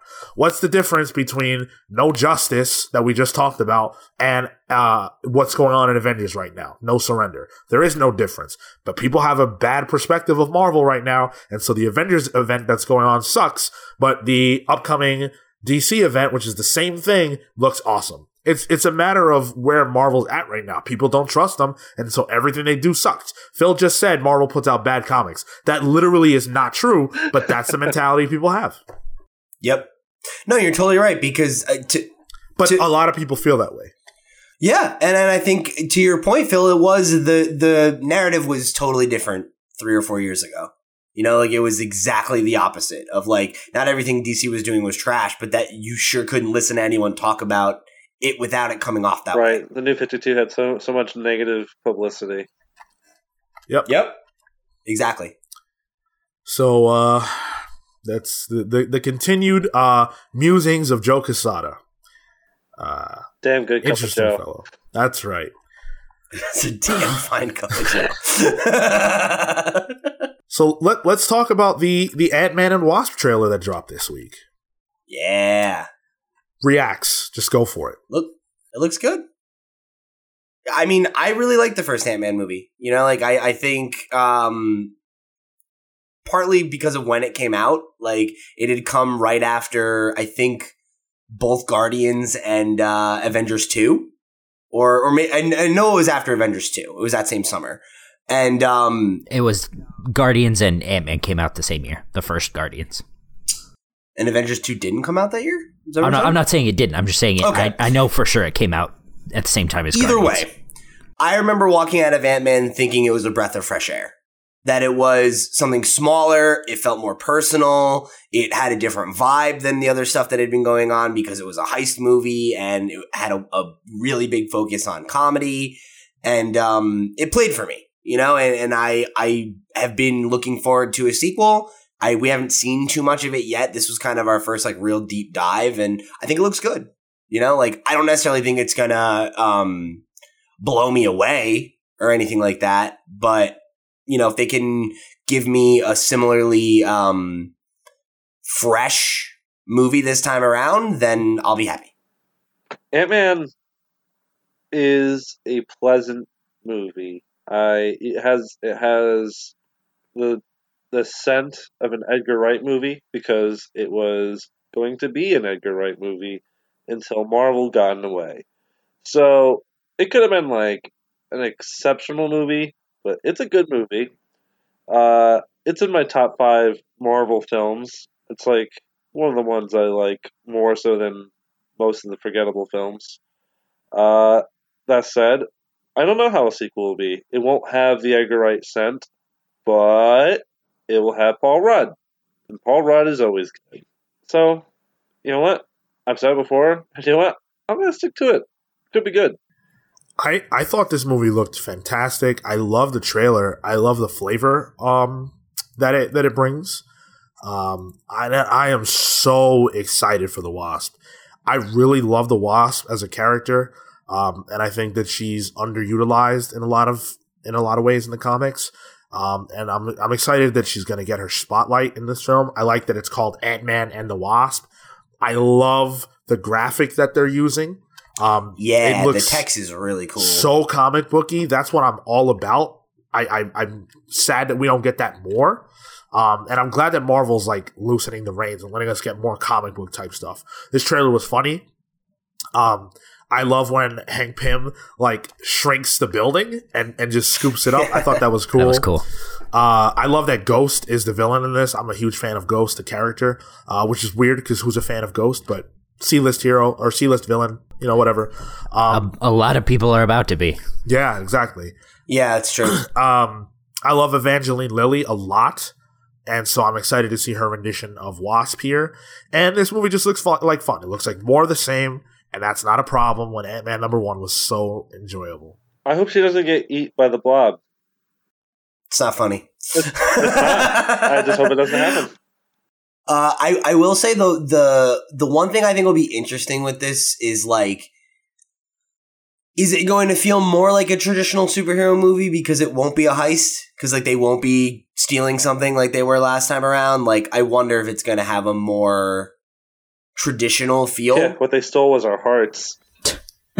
Exactly, that's true. Well, we, we, I like that. I like that one, Phil. we don't really know what the the premise behind this movie is yet. So Right. So you know, who knows? But I'm I am excited for this one. I really do think it looks good, and I like the idea of getting. Um, we've never had like a duo in a Marvel movie like this, except for like you know there was flavors of this kind of thing with like Cap and Black Widow and and Cap Two and stuff like that. Like, but having a movie that is like co-headlined by a superhero team is different, and I think it'll be really fun to have that kind of like team dynamic, but in a smaller story that isn't "Ah, the world is ending or we got to save the galaxy or whatever. Like, I, I like that idea, and especially when there's already romantic tension between them, like having a, a a a partnership that is two romantic partners is also something new for us. So I think there's a lot to work with here. This will be the first great buddy film of two people by Disney since Lilo and Stitch. what about Thor Ragnarok? That that wasn't Thor and Hulk though. That wasn't called Thor and Hulk. Oh, I see. It, I also don't really even like. I feel like that was sold as a buddy a, a a buddy road trip film. I don't think it was. Fair enough. Any uh, closing reacts to this trailer, Marco? You didn't get to speak on this one. I don't think. Um, yeah, I mean, it's you know, it, it's another superhero movie. Uh, I'm I'm fatigued, guys. It's not my I'm fault. fatigued. Just of you. the momentum. You just kill the momentum, man. You shouldn't have let him talk. Just move on. So the Black Panther, Black Panther. Sean, are you the Black Panther? yeah, I am the Black Panther. Uh, no, the Black Panther film is just two weeks away. It's crazy to even say that. Um, just because it feels like it's been so far away for so long, and then now it's like coming out. You know, um, yeah. But uh, rarely has there been this much buzz surrounding a comic book movie, um, and it it fe- like it feels like it's a cultural moment, and so many entertainers have stepped up uh, to ensure that young black people have the opportunity to see the film. And then you've got the other side of the spectrum where There's like a campaign that's been launched to swarm Rotten Tomatoes with bad reviews for the film as an act of revenge against what they perceive to be a bias against DC films. So, what we're going to do is we're going to talk about the importance of Black Panther the movie and how this might even be the most important comic book movie that's ever come out. Uh, because it's very much feeling that way to me right now. Um, it's just because of everything that surrounds. It doesn't even feel like just a movie. It feels like a like a moment, like for us as a as a culture.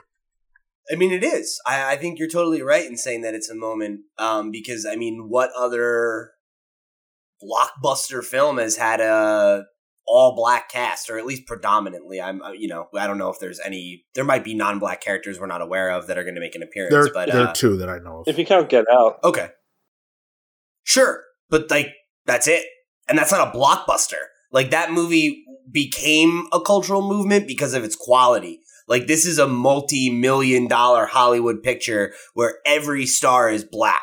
Like that's unprecedented. And even Get Out, that's not even true because most of the cast is white. The main character is just black. This is this is a major achievement for, you know, like I mean, I would I would say specifically like African American um, you know, actors and, and creators in Hollywood, but I, I would say for like all minorities, right? Of like of having this movie with this much investment from this studio in the most popular film franchise in the world. Granted, it's this far in, but like it, it is a huge statement and it's I think like its success will uh will prove a lot of, you know, quote unquote conventional wisdom about what works and what doesn't work in Hollywood totally wrong.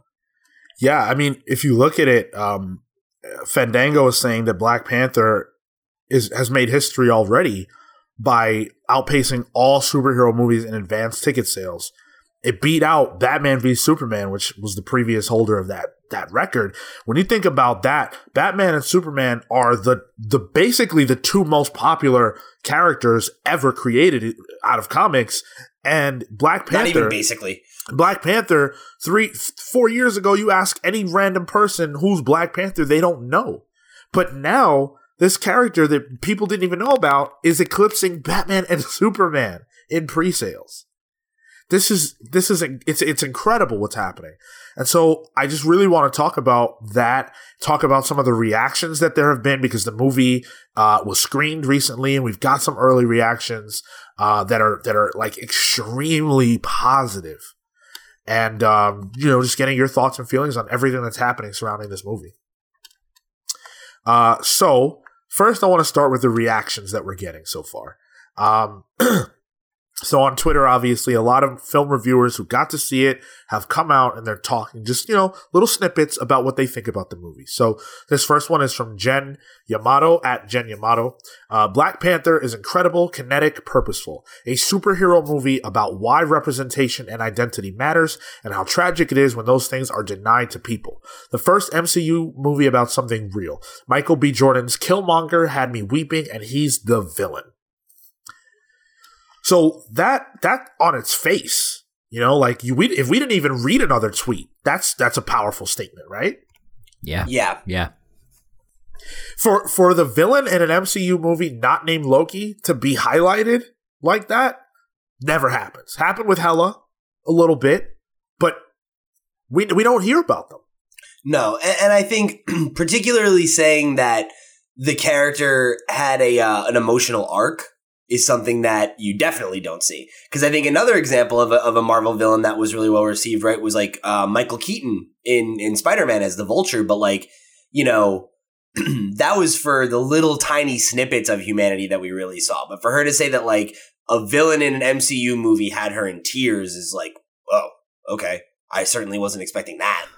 Like yeah, like Lo- Loki's great, but mostly it's because he's hot and in love with his brother. Like Yeah, you're you're right. Yeah, like, and he also has had the most screen time overall of the villains. So yeah, you're absolutely right. For for Killmonger to have had his one shot, and I mean, I, and I'm reading these other tweets, um, that, that where people are are saying the same things. Uh, this is by Steve Weintraub from Collider uh, at Collider Frosty. At, uh, hashtag Marvel does it again with Black Panther. Black Panther. Jesus. Very impressed with the story and filmmaking. At Michael B. For Jordan absolutely kills it as the villain and is the best one since Loki. Also at Danai Gu- Guerra, I think that's how you say her name. D- Danai. Guerrero. Guerrero. Okay. Kicked so much ass and I loved every second of it. Going to make serious money. Another huge bit of praise there. So um th- this is cool. It's it's cool that this movie is getting the praise that it's getting. Um I I wonder and this is it look, this is the thing that you realistically have to ask. And we'll know when we see the movie. But I wonder how much of this is coming because of the political stuff and the social stuff that surrounds the movie, and how much of it is just because the movie is that damn good. I mean, hopefully it's like Wonder Woman and it's both. Yeah, Mm, yep. probably a solid mix of both. And I, I would guess that that's the case. Well, I've I've been on record as saying that I thought Wonder Woman was was revered more because of what it what it stood for and the moment surrounding it than the quality of the film. I do think it's a good film. I don't think it was the film that everybody made it out to be. Now, I'm I'm in the minority of that opinion. That's okay. I don't have a problem with that. I just don't want to come out of Black Panther feeling like that again. Sure. Yeah. I I think you're, I would say you're overall in the minority on that opinion, but I think even just like of in this group, right? Like the four of us did all have that impact with it. And I think it's worth pointing out, right? Like none of us are women. So like the fact that it did resonate with us in that way and we didn't have the, the added baggage of finally getting to see, you know, um, a female superhero and, and seeing it done well. Um, that wasn't like important for me in my enjoyment of the film. Like I'm glad that that's what it was, but it resonated with me on an emotional level because it resonated with me on an emotional level, you know? I think yeah, Um, I think it's also important to note that the um the scene that was important to so many people wasn't the end fight scene. Like there was no real catharsis there. The catharth the real catharsis came in the no man's land sequence for Wonder Woman. Right. Sure. Yeah. Sure. Yeah. So I, I, I, um, acknowledging your concerns and your opinion on Wonder Woman, I, I'm making that analogy because I hope that it, it is the way that we interpret it, right? That like, I hope that it, like, yes, it is this moment, it is this achievement for, uh, for, for the black community, uh, or for people of color everywhere. But like, I, I, I believe that it will be because it's good as well as that thing, not because of that thing. I hope you're right. Uh, and again, so many reactions from people across the spectrum that say that it's great, that it's not just good, that it's excellent, that it's phenomenal. So, yeah, we'll see. We'll see on that front. Um, I mean, that's kind of come home to roost for us. Like every time we've looked at these advanced critical reactions, like generally we've aligned with like as as a whole, the predominant group of us has aligned with that assessment, right? Like the we got a similar reaction about Wonder Woman, we got a similar thing about Thor. Like you know, seeing this much buzz that's this resoundingly positive and saying the same things over and over again is emboldening. I think that it, it will probably deliver.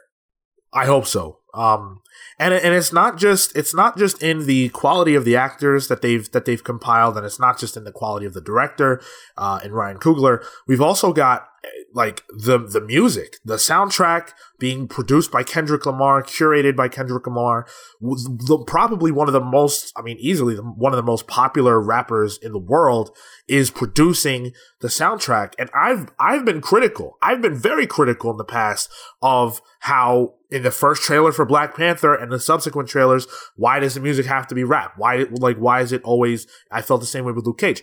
But the difference for me here is that it's a black person who's in charge of curating the whole soundtrack. So I don't know if it's just rap, but I know that a black person is saying, "Here's what I want this mu- what I want this movie to feel like uh, uh, uh musically." That's so cool. And it's to be fucking different. You know, like it's not going to be a, a Hans Zimmer or whatever. Like it's not, it's not a composer. It is going to be like a modern, um, artist. And like that is, I think that's really cool too. Like separate from even the, the like racial connotation there, like it's going to have a totally different sound than every other Marvel movie. And like that's exciting. You know, like that was one of the things that really worked about Guardians was that it had its own feel because of the soundtrack. And I think we'll probably see a similar thing here, only it'll be on a more like auteur level. You know, like that it is going to be one creator putting together this soundtrack and like you said, probably curating some some popular music as well. Like that's really There's cool. been a bigger emphasis placed, I would say, the last year or two on sound design in films, because in general, there's been the sound design, the sound design game has been elevated so much recently, and if Black Panther ha- has anything resembling some of the more, uh, well, the more I don't know, um, elite films in that regard. And with Kendrick Lamar, I don't see how it couldn't. Uh, that's really an exciting prospect. Yeah, um, I, I I am anxiously awaiting that, uh, and that that the album comes out on February 9th, so Dope. we don't have to wait very long to hear what that's going to sound like. I'm sorry. Um, Damn. Damn. But then, even more than that, we've also got celebrities and entertainers who have stepped up and are trying to get uh, young black people, young kids into theaters for this film. Uh, where they might not have other opportunities to do so. So, for example, uh, Titus O'Neil is a WWE superstar, Hoorah, hoorah, hoorah. and that that's his like catchphrase or or calling or whatever. Worldwide. he's gonna be uh taking or or paying for uh young kids to be able to go see Black Panther in Tampa. So that's that's that's cool. That's fantastic. Is he going to be there like to see it with them and stuff too? I'm not I'm not sure. Probably. I'll- That's I hope I would so because imagine. like I mean, that would yeah. be such a cool. if if I did that, I would go so many times. Like, Yeah. 500 new members. That's just cool. That's that's such a cool thing for him.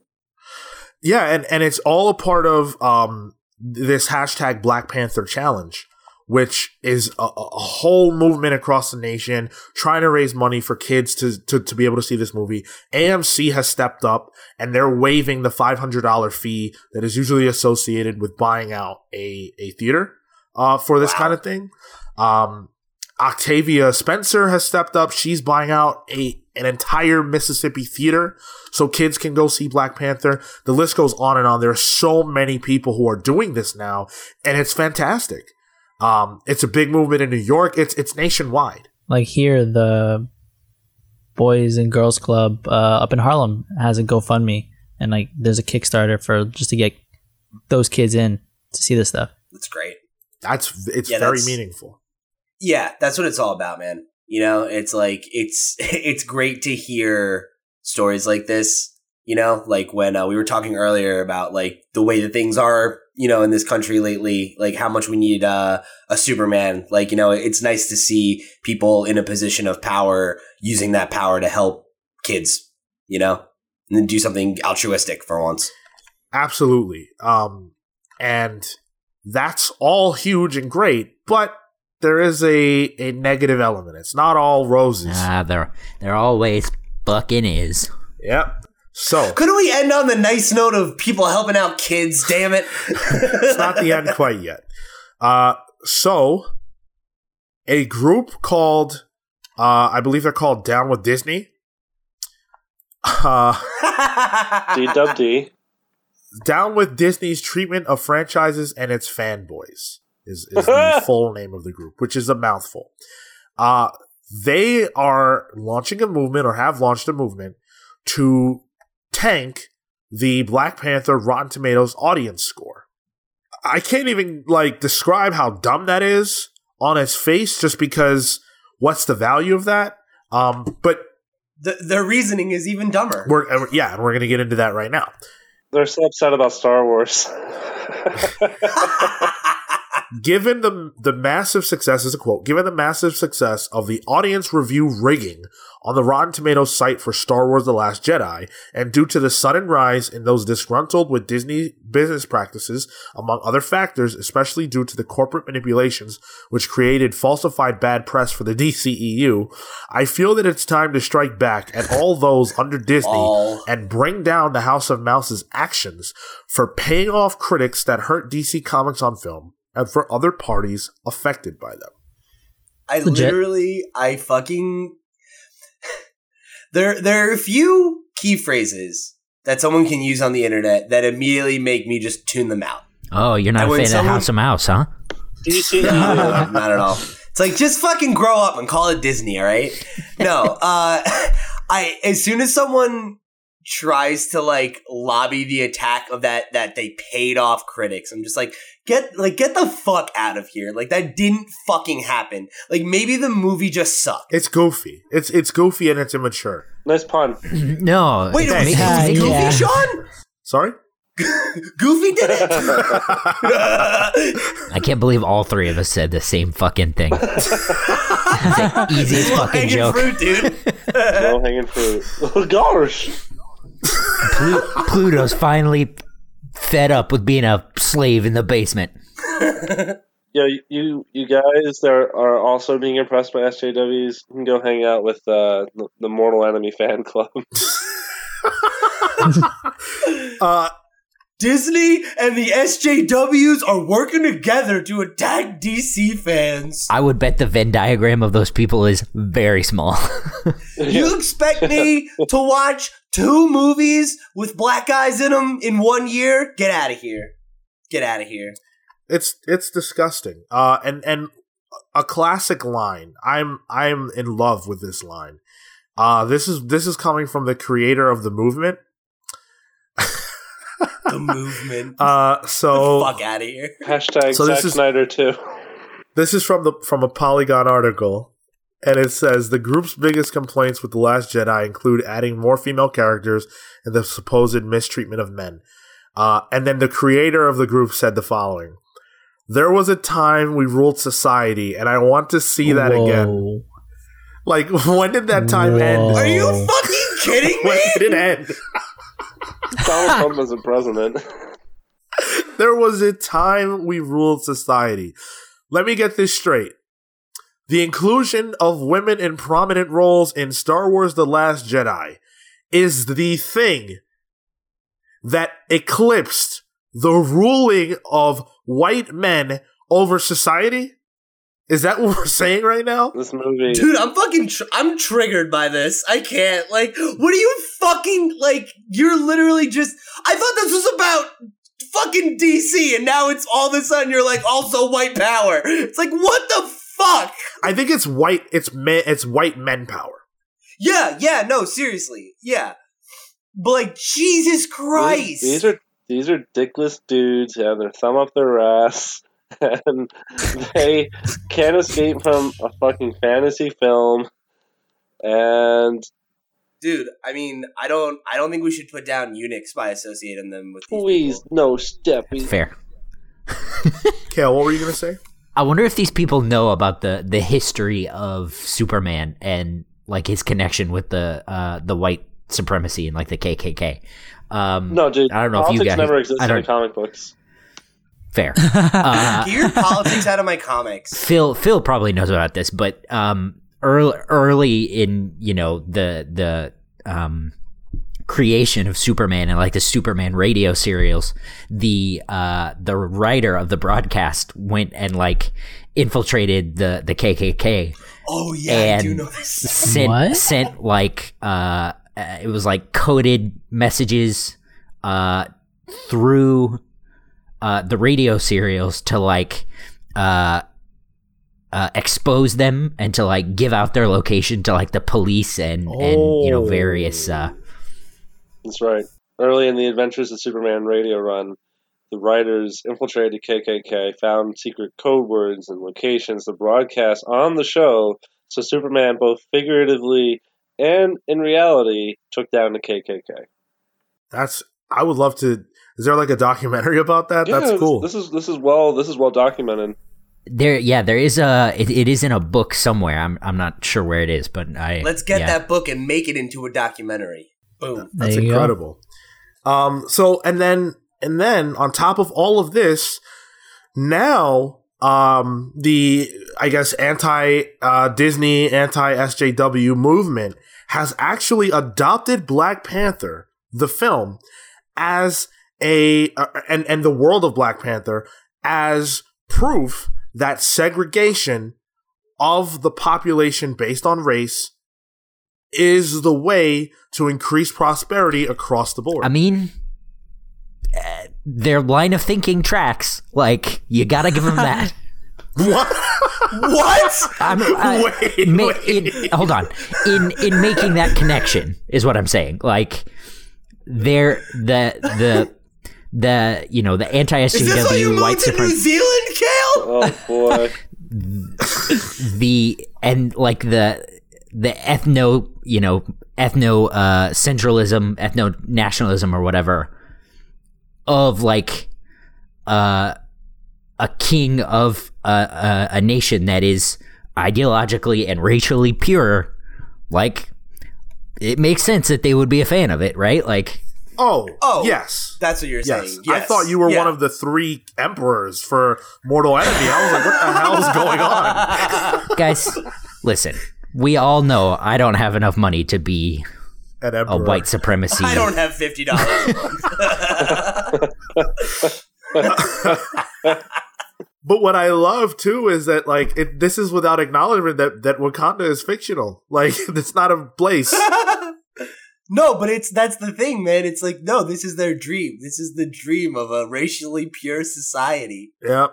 Uh, We're not racist. We just want all the black people to go back to Wakanda. Exactly. There's a there's a lot of alt righters that definitely like the idea of Black Panther because of this ethno nationalism bullshit. But that's definitely uh, skewing a perception, I'd say. That's the thing. We're not we're not racist. We just hate foreigners. Okay, like but it's not an ethno like mentality necessarily because because it's dumb it's like th- there's You know, there's the soundbite of the Like- episode. from the mouths of babes like what you know, sometimes like when when Marco just comes in with a sentence like that, it sounds like one of our like eight year old brothers is like just on. It's like what? no, they're it's- dumb. That's dumb. And everyone's like, yeah, buddy, you're, you're, you're with us. oh boy. Uh, so Rotten Tomatoes has made a statement uh, to the rap regarding this, and um, I mean what they plan to do about it. we at Rotten Tomatoes are proud to have become a platform for passionate fans to debate and discuss entertainment, and we take their responsibility seriously. While we respect our fans' diverse opinions, we do not condone hate speech. Our team of security, network, and social experts continue to closely monitor our platforms, and any users who engage in such activities will be blocked from our site and their comments removed quickly as possible. oh my god, censorship. That's censorship. That's what they're gonna say, right? That's gonna be their thing. You're censoring Damn me. I'm using my thought free speech by manipulating this platform that's owned by a private company because I don't understand how free speech works. Damn, Pete, mic drop. Sorry. Barely. like that's not a that's, Fact drop. uh, Yeah. we- yeah. No, yeah, it weir- I'm just not stupid. weirdly, I weirdly enough, none of that is a landmark statement. Like It's, it's in 2018, it feels like it is. Yeah, at the very least, it shouldn't be a landmark statement, right? Um, but I think the That's key, I have fucking information literacy. Jesus fucking Christ. the real key in all of this is the fact that that movement is not going to stop what's happening here. That's a movement that has 3,700 people in a Facebook group. That is not that that what can you do with that amount of people online angry? Nothing. That's not going to eclipse what's being done to facilitate young minorities seeing this movie. It's not going to eclipse what this movie is going to do for the careers of the actors involved in this movie and the director and the producers and everybody else involved with the movie. It's not going to eclipse what it's going to do for young minorities to be able to feel like they are empowered to do uh, big things with their lives. Um, none of that can be stopped by a silly movement like this. And it's unfortunate that that something this cool is being co-opted by what amounts to angry fanboys. That's what it all comes down to. yeah it's it's it's the it's positive unity versus negative unity and it's it's dumb Yo, Marco. and it's Sad. I'm proud of you, Marco. These are the best takes. Oh my god, what you bring to the show is just necessary. it's fru- it's, it's frustrating it's just frustrating it's like what So, i'm done So, do you guys think, and be real here, be real, do you think that this movie is the most important superhero movie ever? Well, Green Lantern. Oh. oh man. Stop everything right now. Of Phil. all of all fucking things, I really I really thought he'd pull some some Christopher Reeve Superman bullshit. He had to go to Green Lantern. I thought that was going to be your answer, and I was going to say, okay, that's fair. If you would have Yeah. said, yeah. Um, important. I, I, I don't know. I'd like to ask a qualifier. Yeah, like what do you mean by important? Like in terms of like that can have the most cultural impact, that's like the most uh causing the most net positive in the world because of like the art, like I I don't think that a qualifier is required. I think that I Mhm, like I want mhm. you to actively look at it and see the totality of everything, and the build up, everything that's involved. Do you think it's the most important superhero movie ever? You know, you mentioned how we need Superman in 2018, and that wasn't too dissimilar in uh, 1978 because it was out of Watergate, uh, seeming forever war with the Soviet Union and everything with Afghanistan and Iran and stuff, uh, the gas shortage. Like that was a world in 1978 that needed Superman. I would say this is probably the first time since 1978 that this is like making such a massive cultural reach. I sort of liken it to the release of like Coco. Um, in in in terms of its importance is in its necessity. In it- it's insofar as its necessity, and it is a movie that is necessary. You know, like it it it goes just beyond it being a film. It goes to it's going to affect those little kids, you know, and th- that's hugely important. It's going to affect those kids, and they're going to be the generation that saw uh, a black superhero. Like that's that's crazy. I you know, back in the day, you used to try to go see like, um, when I was younger, we used to try to see. My family would try to promote or go see as much as they can movies that were strictly in Spanish because who else is gonna who else is gonna do that if not you? And so we need to be the people to advance this sort of cause and like put whatever those other This people are doing to the wayside because yeah n- not not not this culture but specifically the those people who inject their own negative and hurtful policies and ideas into the culture and be the be the bigger man in addressing that and and knowing that this is important insofar as that it is needed. It's it's it's necessary. And because of that necessity it's the most important film to date. Like because in the future we're to have as as culture changes as things develop you know either we'll see a hispanic superhero. We'll see a muslim superhero. You know from here the implication is just more for me. And i think that's why it's to your point sean it's important.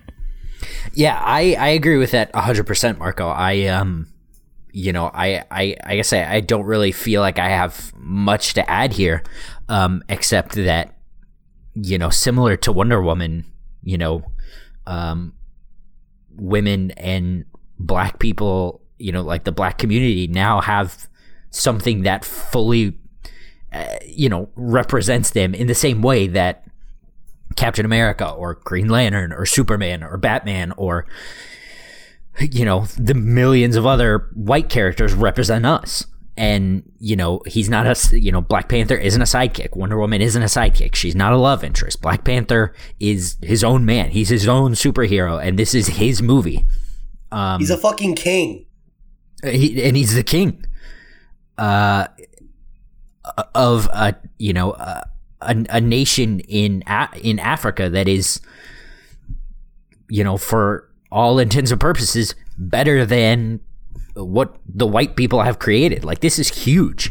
Um and i i think the the message will go out to to you know uh black people and people of color and minorities that you know they they can create something and they can be part of something that is uh, bigger than them and they can make a difference and that's that's huge to Kale's point, I don't really think that they're.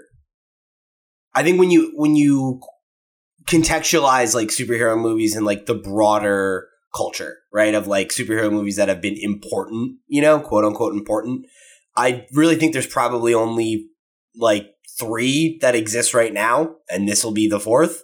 And I would say Wonder Woman's one of them. I think the original Superman movie's one of them. And I think the first Spider Man movie's one of them. Because I think that movie was, um, came right after 9 11 you know? And I, I think it was a, a very like cathartic experience for America to to root for um, you know, a, a blue collar hero like Spider Man. Can, can I interject here for a second? My name is Bigot Brad, and I'm really angry about all of this nonsense. Do you remember during Wonder Woman when there was an all woman screening of, of of that movie? What's next? An all African American screening of Black Panther? My fellow white brothers are being oppressed. Gross. yep.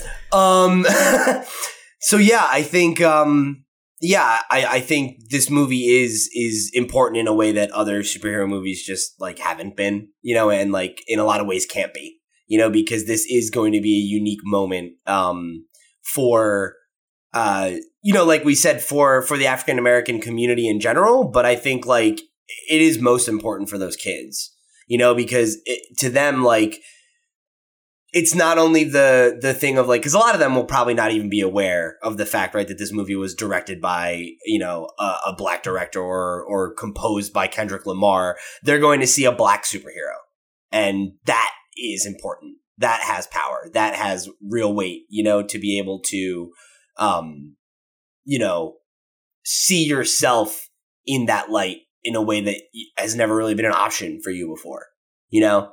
And uh, I think that's that's monumental, you know, and I, I don't think that that's importance can be understated, you know, and um, to me, like, whenever I think about representation, it's always children that come to mind for me first, you know, of like how important it is for uh, a kid in any situation um, to be able to uh, find themselves or or find um, security through fiction you know, and, and through heroes. And I think um, having having Black Panther be up on that that same pedestal as as somebody like Superman is uh, is hugely important. And the fact that it's like finally happening is um you know yeah it is it is a cultural moment I think and I and I hope it's one that we look back on as uh part of a a, a broader turning point you know um, along with with films like Wonder Woman and uh, you know and, and non superhero films, right? That are that are breaking down borders and trailblazing. You know, I, I hope that this is one of many. I completely agree and share the sentiments that all you guys have expressed. I I think that one of the things that, that gets misunderstood a lot is what is meant by representation and why it matters so much for minorities. Uh, and I, can understand why it would be harder to understand if you're not a minority, but it's pretty, you know, it's pretty clear cut in the respect that when you look around in your world and the people, everybody around you, uh, they're not successful. They're not, you know, they, they haven't had opportunities to be successful or the people in your neighborhood are crappy people because of whatever their reasoning is and you're a kid just trying to make it and you don't have that model for what success looks like. You don't have that model for hey i could be a lawyer because my dad is a lawyer or my friend's dad is a lawyer. When those things don't surround you it's hard to see yourself in the world. You know, it's hard to identify with what it means to be a director of film when all the directors of film that you know about when you get interested in film are white people. Um, and that's what that means. It means that person is the is the flag bearer. It means that person is showing you the way. That's what it means. Mm-hmm, mm-hmm. And when you don't have that, when no one's showing you the way, it's like being in a cave with no light. It's like being in a cave without being able to see the direction that you're going. And if you make it out of that cave, Congratulations. But 99% of the people who look like you that are wandering that cave with no light aren't going to make it. And so Ryan Coogler, as a director, is that flag bearer. He is that guy shining the light. Uh, Black Panther as a character is that character that's shining that light. Barack Obama as a president is the guy shining that light. And we need more things like that. And that's why this movie is so important. And that's why I think it's the most important superhero movie of all time, uh, because of what it, what it does, what it says, and what it's going to allow in the future. Now, of course, the future, we can't see that, but I think that now there's going to be a lot less trepidation about opening the floodgates for Black Panther 2, for, uh, you know, all the things that could come from something like this that we thought were impossible. I never thought that a Black Panther movie would have this much impact. Um, but kudos to Marvel for believing in it. Kudos to all of the actors who have come together for this. And kudos to everybody who's who's supporting this movie and not just the minorities, but everybody who's supporting this movie because it matters to support things that you want to see in the world. So I'm excited. Obviously, all the rest of the pals are excited. We're two weeks out from the film. We're going to be reviewing it. We've got the book club coming up, all about Black Panther. And this is, this is the time. This is the time. This is a moment and I'm living in it. I'm embracing in it. I'm excited for it. And I hope everybody comes along for the journey. Fuck bigot Brad. You couldn't just let Sean have his moment. Sean Soapbox. So, uh, if you want to talk to us and join in on the conversation regarding this uh, Black Panther or any other thing that we're that we talked about in this or any other episode, uh, there are plenty of ways you can do that. You can reach out to us on iTunes. Where you can also leave us a rating. We're a five star rated podcast, so let's keep that trend going. Uh, we are on all other podcast hosting services. You guys are great to us on SoundCloud, so keep that up as well. Uh, we are at the Comics Pals wherever your social media is sold, and we will receive your uh, takes on anything there. Uh, you can write to us at thecomicspals at gmail.com. We appreciate getting those emails. Um, and you can keep sending those. You can write in with a random question of the week, a buy or sell, or any of the other cool things that we do here on this show. Um, and of course, we are on YouTube where we're going to have some really cool stuff uh, coming up real, real soon for you guys. Um, you can check out the most recent wrestling special that Phil and I did. Uh, we reviewed NXT TakeOver Philadelphia and the Royal Rumble that is available on podcast hosting platforms, but also on YouTube. So check that stuff out. Um, and as I mentioned earlier, we've got that book club coming up real soon. Uh, that's going to drop on the 9th, I believe we said, Marco. yeah, Friday. Yep. The seven. The seventh? Wait, Oh no. hold on. The No, ninth, no, ninth, hold on, ninth, hold on, ninth, hold on. ninth. It's the the ninth. It's the ninth. gonna It's, drop on Friday. It's going to drop on the 9th, so stay tuned for that. Uh, and of course, if you are watching this on YouTube, definitely drop us that like, hit the subscribe button for more cool content. And uh, if you're not watching this on YouTube, just swing over there real quick, hit that subscribe button. Helps us out a lot. Uh, so let's do some plugs. Pete. Cool. Thank you guys so much for joining us here on another episode of the Comics Pals. If you want to check out some more content from me, you can catch me on pretty much all of our other shows. Uh, we've got the Video Game Pals with me and Sean, uh, which posts every day after the Comics Pals. So uh, if you're getting this on podcast platforms, it'll be up on Tuesday. Um, you can also catch me, Sean, and Marco, or not Sean, excuse me, me, Cale, and Marco uh, on the Riverdale Review on Wednesdays, where we get together and talk about uh, the show of our time, Riverdale. And uh, oh, roll your eyes all you want, baby. It's it's Listen. the tr- gospel truth. The bar's low. So oh man. Um, and then uh, yeah, so I, I'm I'm all over the place. Check out our other content. I'm I'm all over it. It's good stuff. We'd really appreciate you uh, checking it out if you like this show and you're interested in you know video games or Riverdale or whatever else we're doing. Uh, you can also get me on social media at loud underscore Pete on both Twitter and Instagram if you want to talk to me about any of the stuff we talked to, t- talked about on this or any other episode, or check out some cute pictures of my cat. And then uh, you can get my writing over at cbr.com. I've got a new joint out this week about Carnage and some of the powers that uh, he has that Venom doesn't that you might not have known about. Um, so that's that's a real fun one. I had a, a blast getting to read some old Spider-Man issues, doing research for that. So uh, please go check that out and help me pay the rent. And I've got two more coming up in the next week about the Hulk. So keep your eyes peeled for that. Cool. Cale. Uh, th- I just want to point out on Riverdale this week we also have uh Gabby from the Nerd League. Yes. Uh, she is uh, one of our favorite guests. Um, so we're very pumped to keep that collaboration going. yeah, she's the best. Uh, I will also take the time to plug uh, Letty Wilson's uh, work in the uh, the secret the secret loves of geeks uh, anthology by uh, Hope Nicholson that comes out on February fourteenth. Uh, it's an Oh, anthology uh, uh, from Dark Horse. Um, very excited about that. It's going to be dope. Please go pick it up. Letty is she's the person that did our um, logo um, and the heads for the rest of the shows as well. Um, we're all big fans, so please go support her. She's amazing. She's an amazing person, an amazing friend. Um, so uh, do that. Uh, also, uh, two other members of the panel's crew have uh, started a podcast called Ear Meat.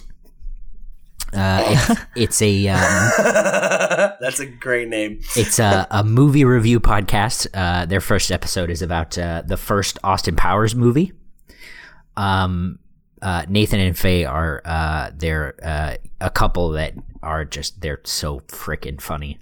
If you like like the the innocence of Marco with just like the twinge of like s- dry sarcasm, you'll love Faye. Faye is just incredible. Um, you can find me on Twitter and Instagram at Toto Into. That's T O T O I N T O W. Awesome. Marco. Um, you can follow me at Mr. Marco Animoto on Instagram and Twitter. Uh, as previously mentioned, I'm also on Riverdale. I missed this week, but uh, I'll be back next week. Um, and I did want to introduce uh, Brad. Uh, Brad, can you tell us where, where you can find us again? Oh no! Don't use the voice. You, you don't have to hide the fact, Phil. It's fine. I, I mean, sorry, Brad. Sorry, Brad. Sorry. No, no. Please go ahead. well, if you look in any sewer, you'll find me there because I I, can't hear you. I muted myself. Son of a bitch. You can find me in any sewer, brother. Hulk Hogan? Is that you? Find me on Infowars.com. You'll see how. Stop. He has a col- he has a column on I Breitbart. want you to observe my column on www.breitbart.com. My latest piece is on Hillary Clinton's a dirty, hairy little shrew. okay. I don't even know what you just said, but why don't you go ahead with your plugs? I already gave my plugs. No. I guess I can jump in here. Um, yeah, I'm sorry I keep inviting these real terrible people on the show. I'm about to stop inviting you on the show now. Hurry your ass up. Uh, you can find me on social media at Cyborg Bebop.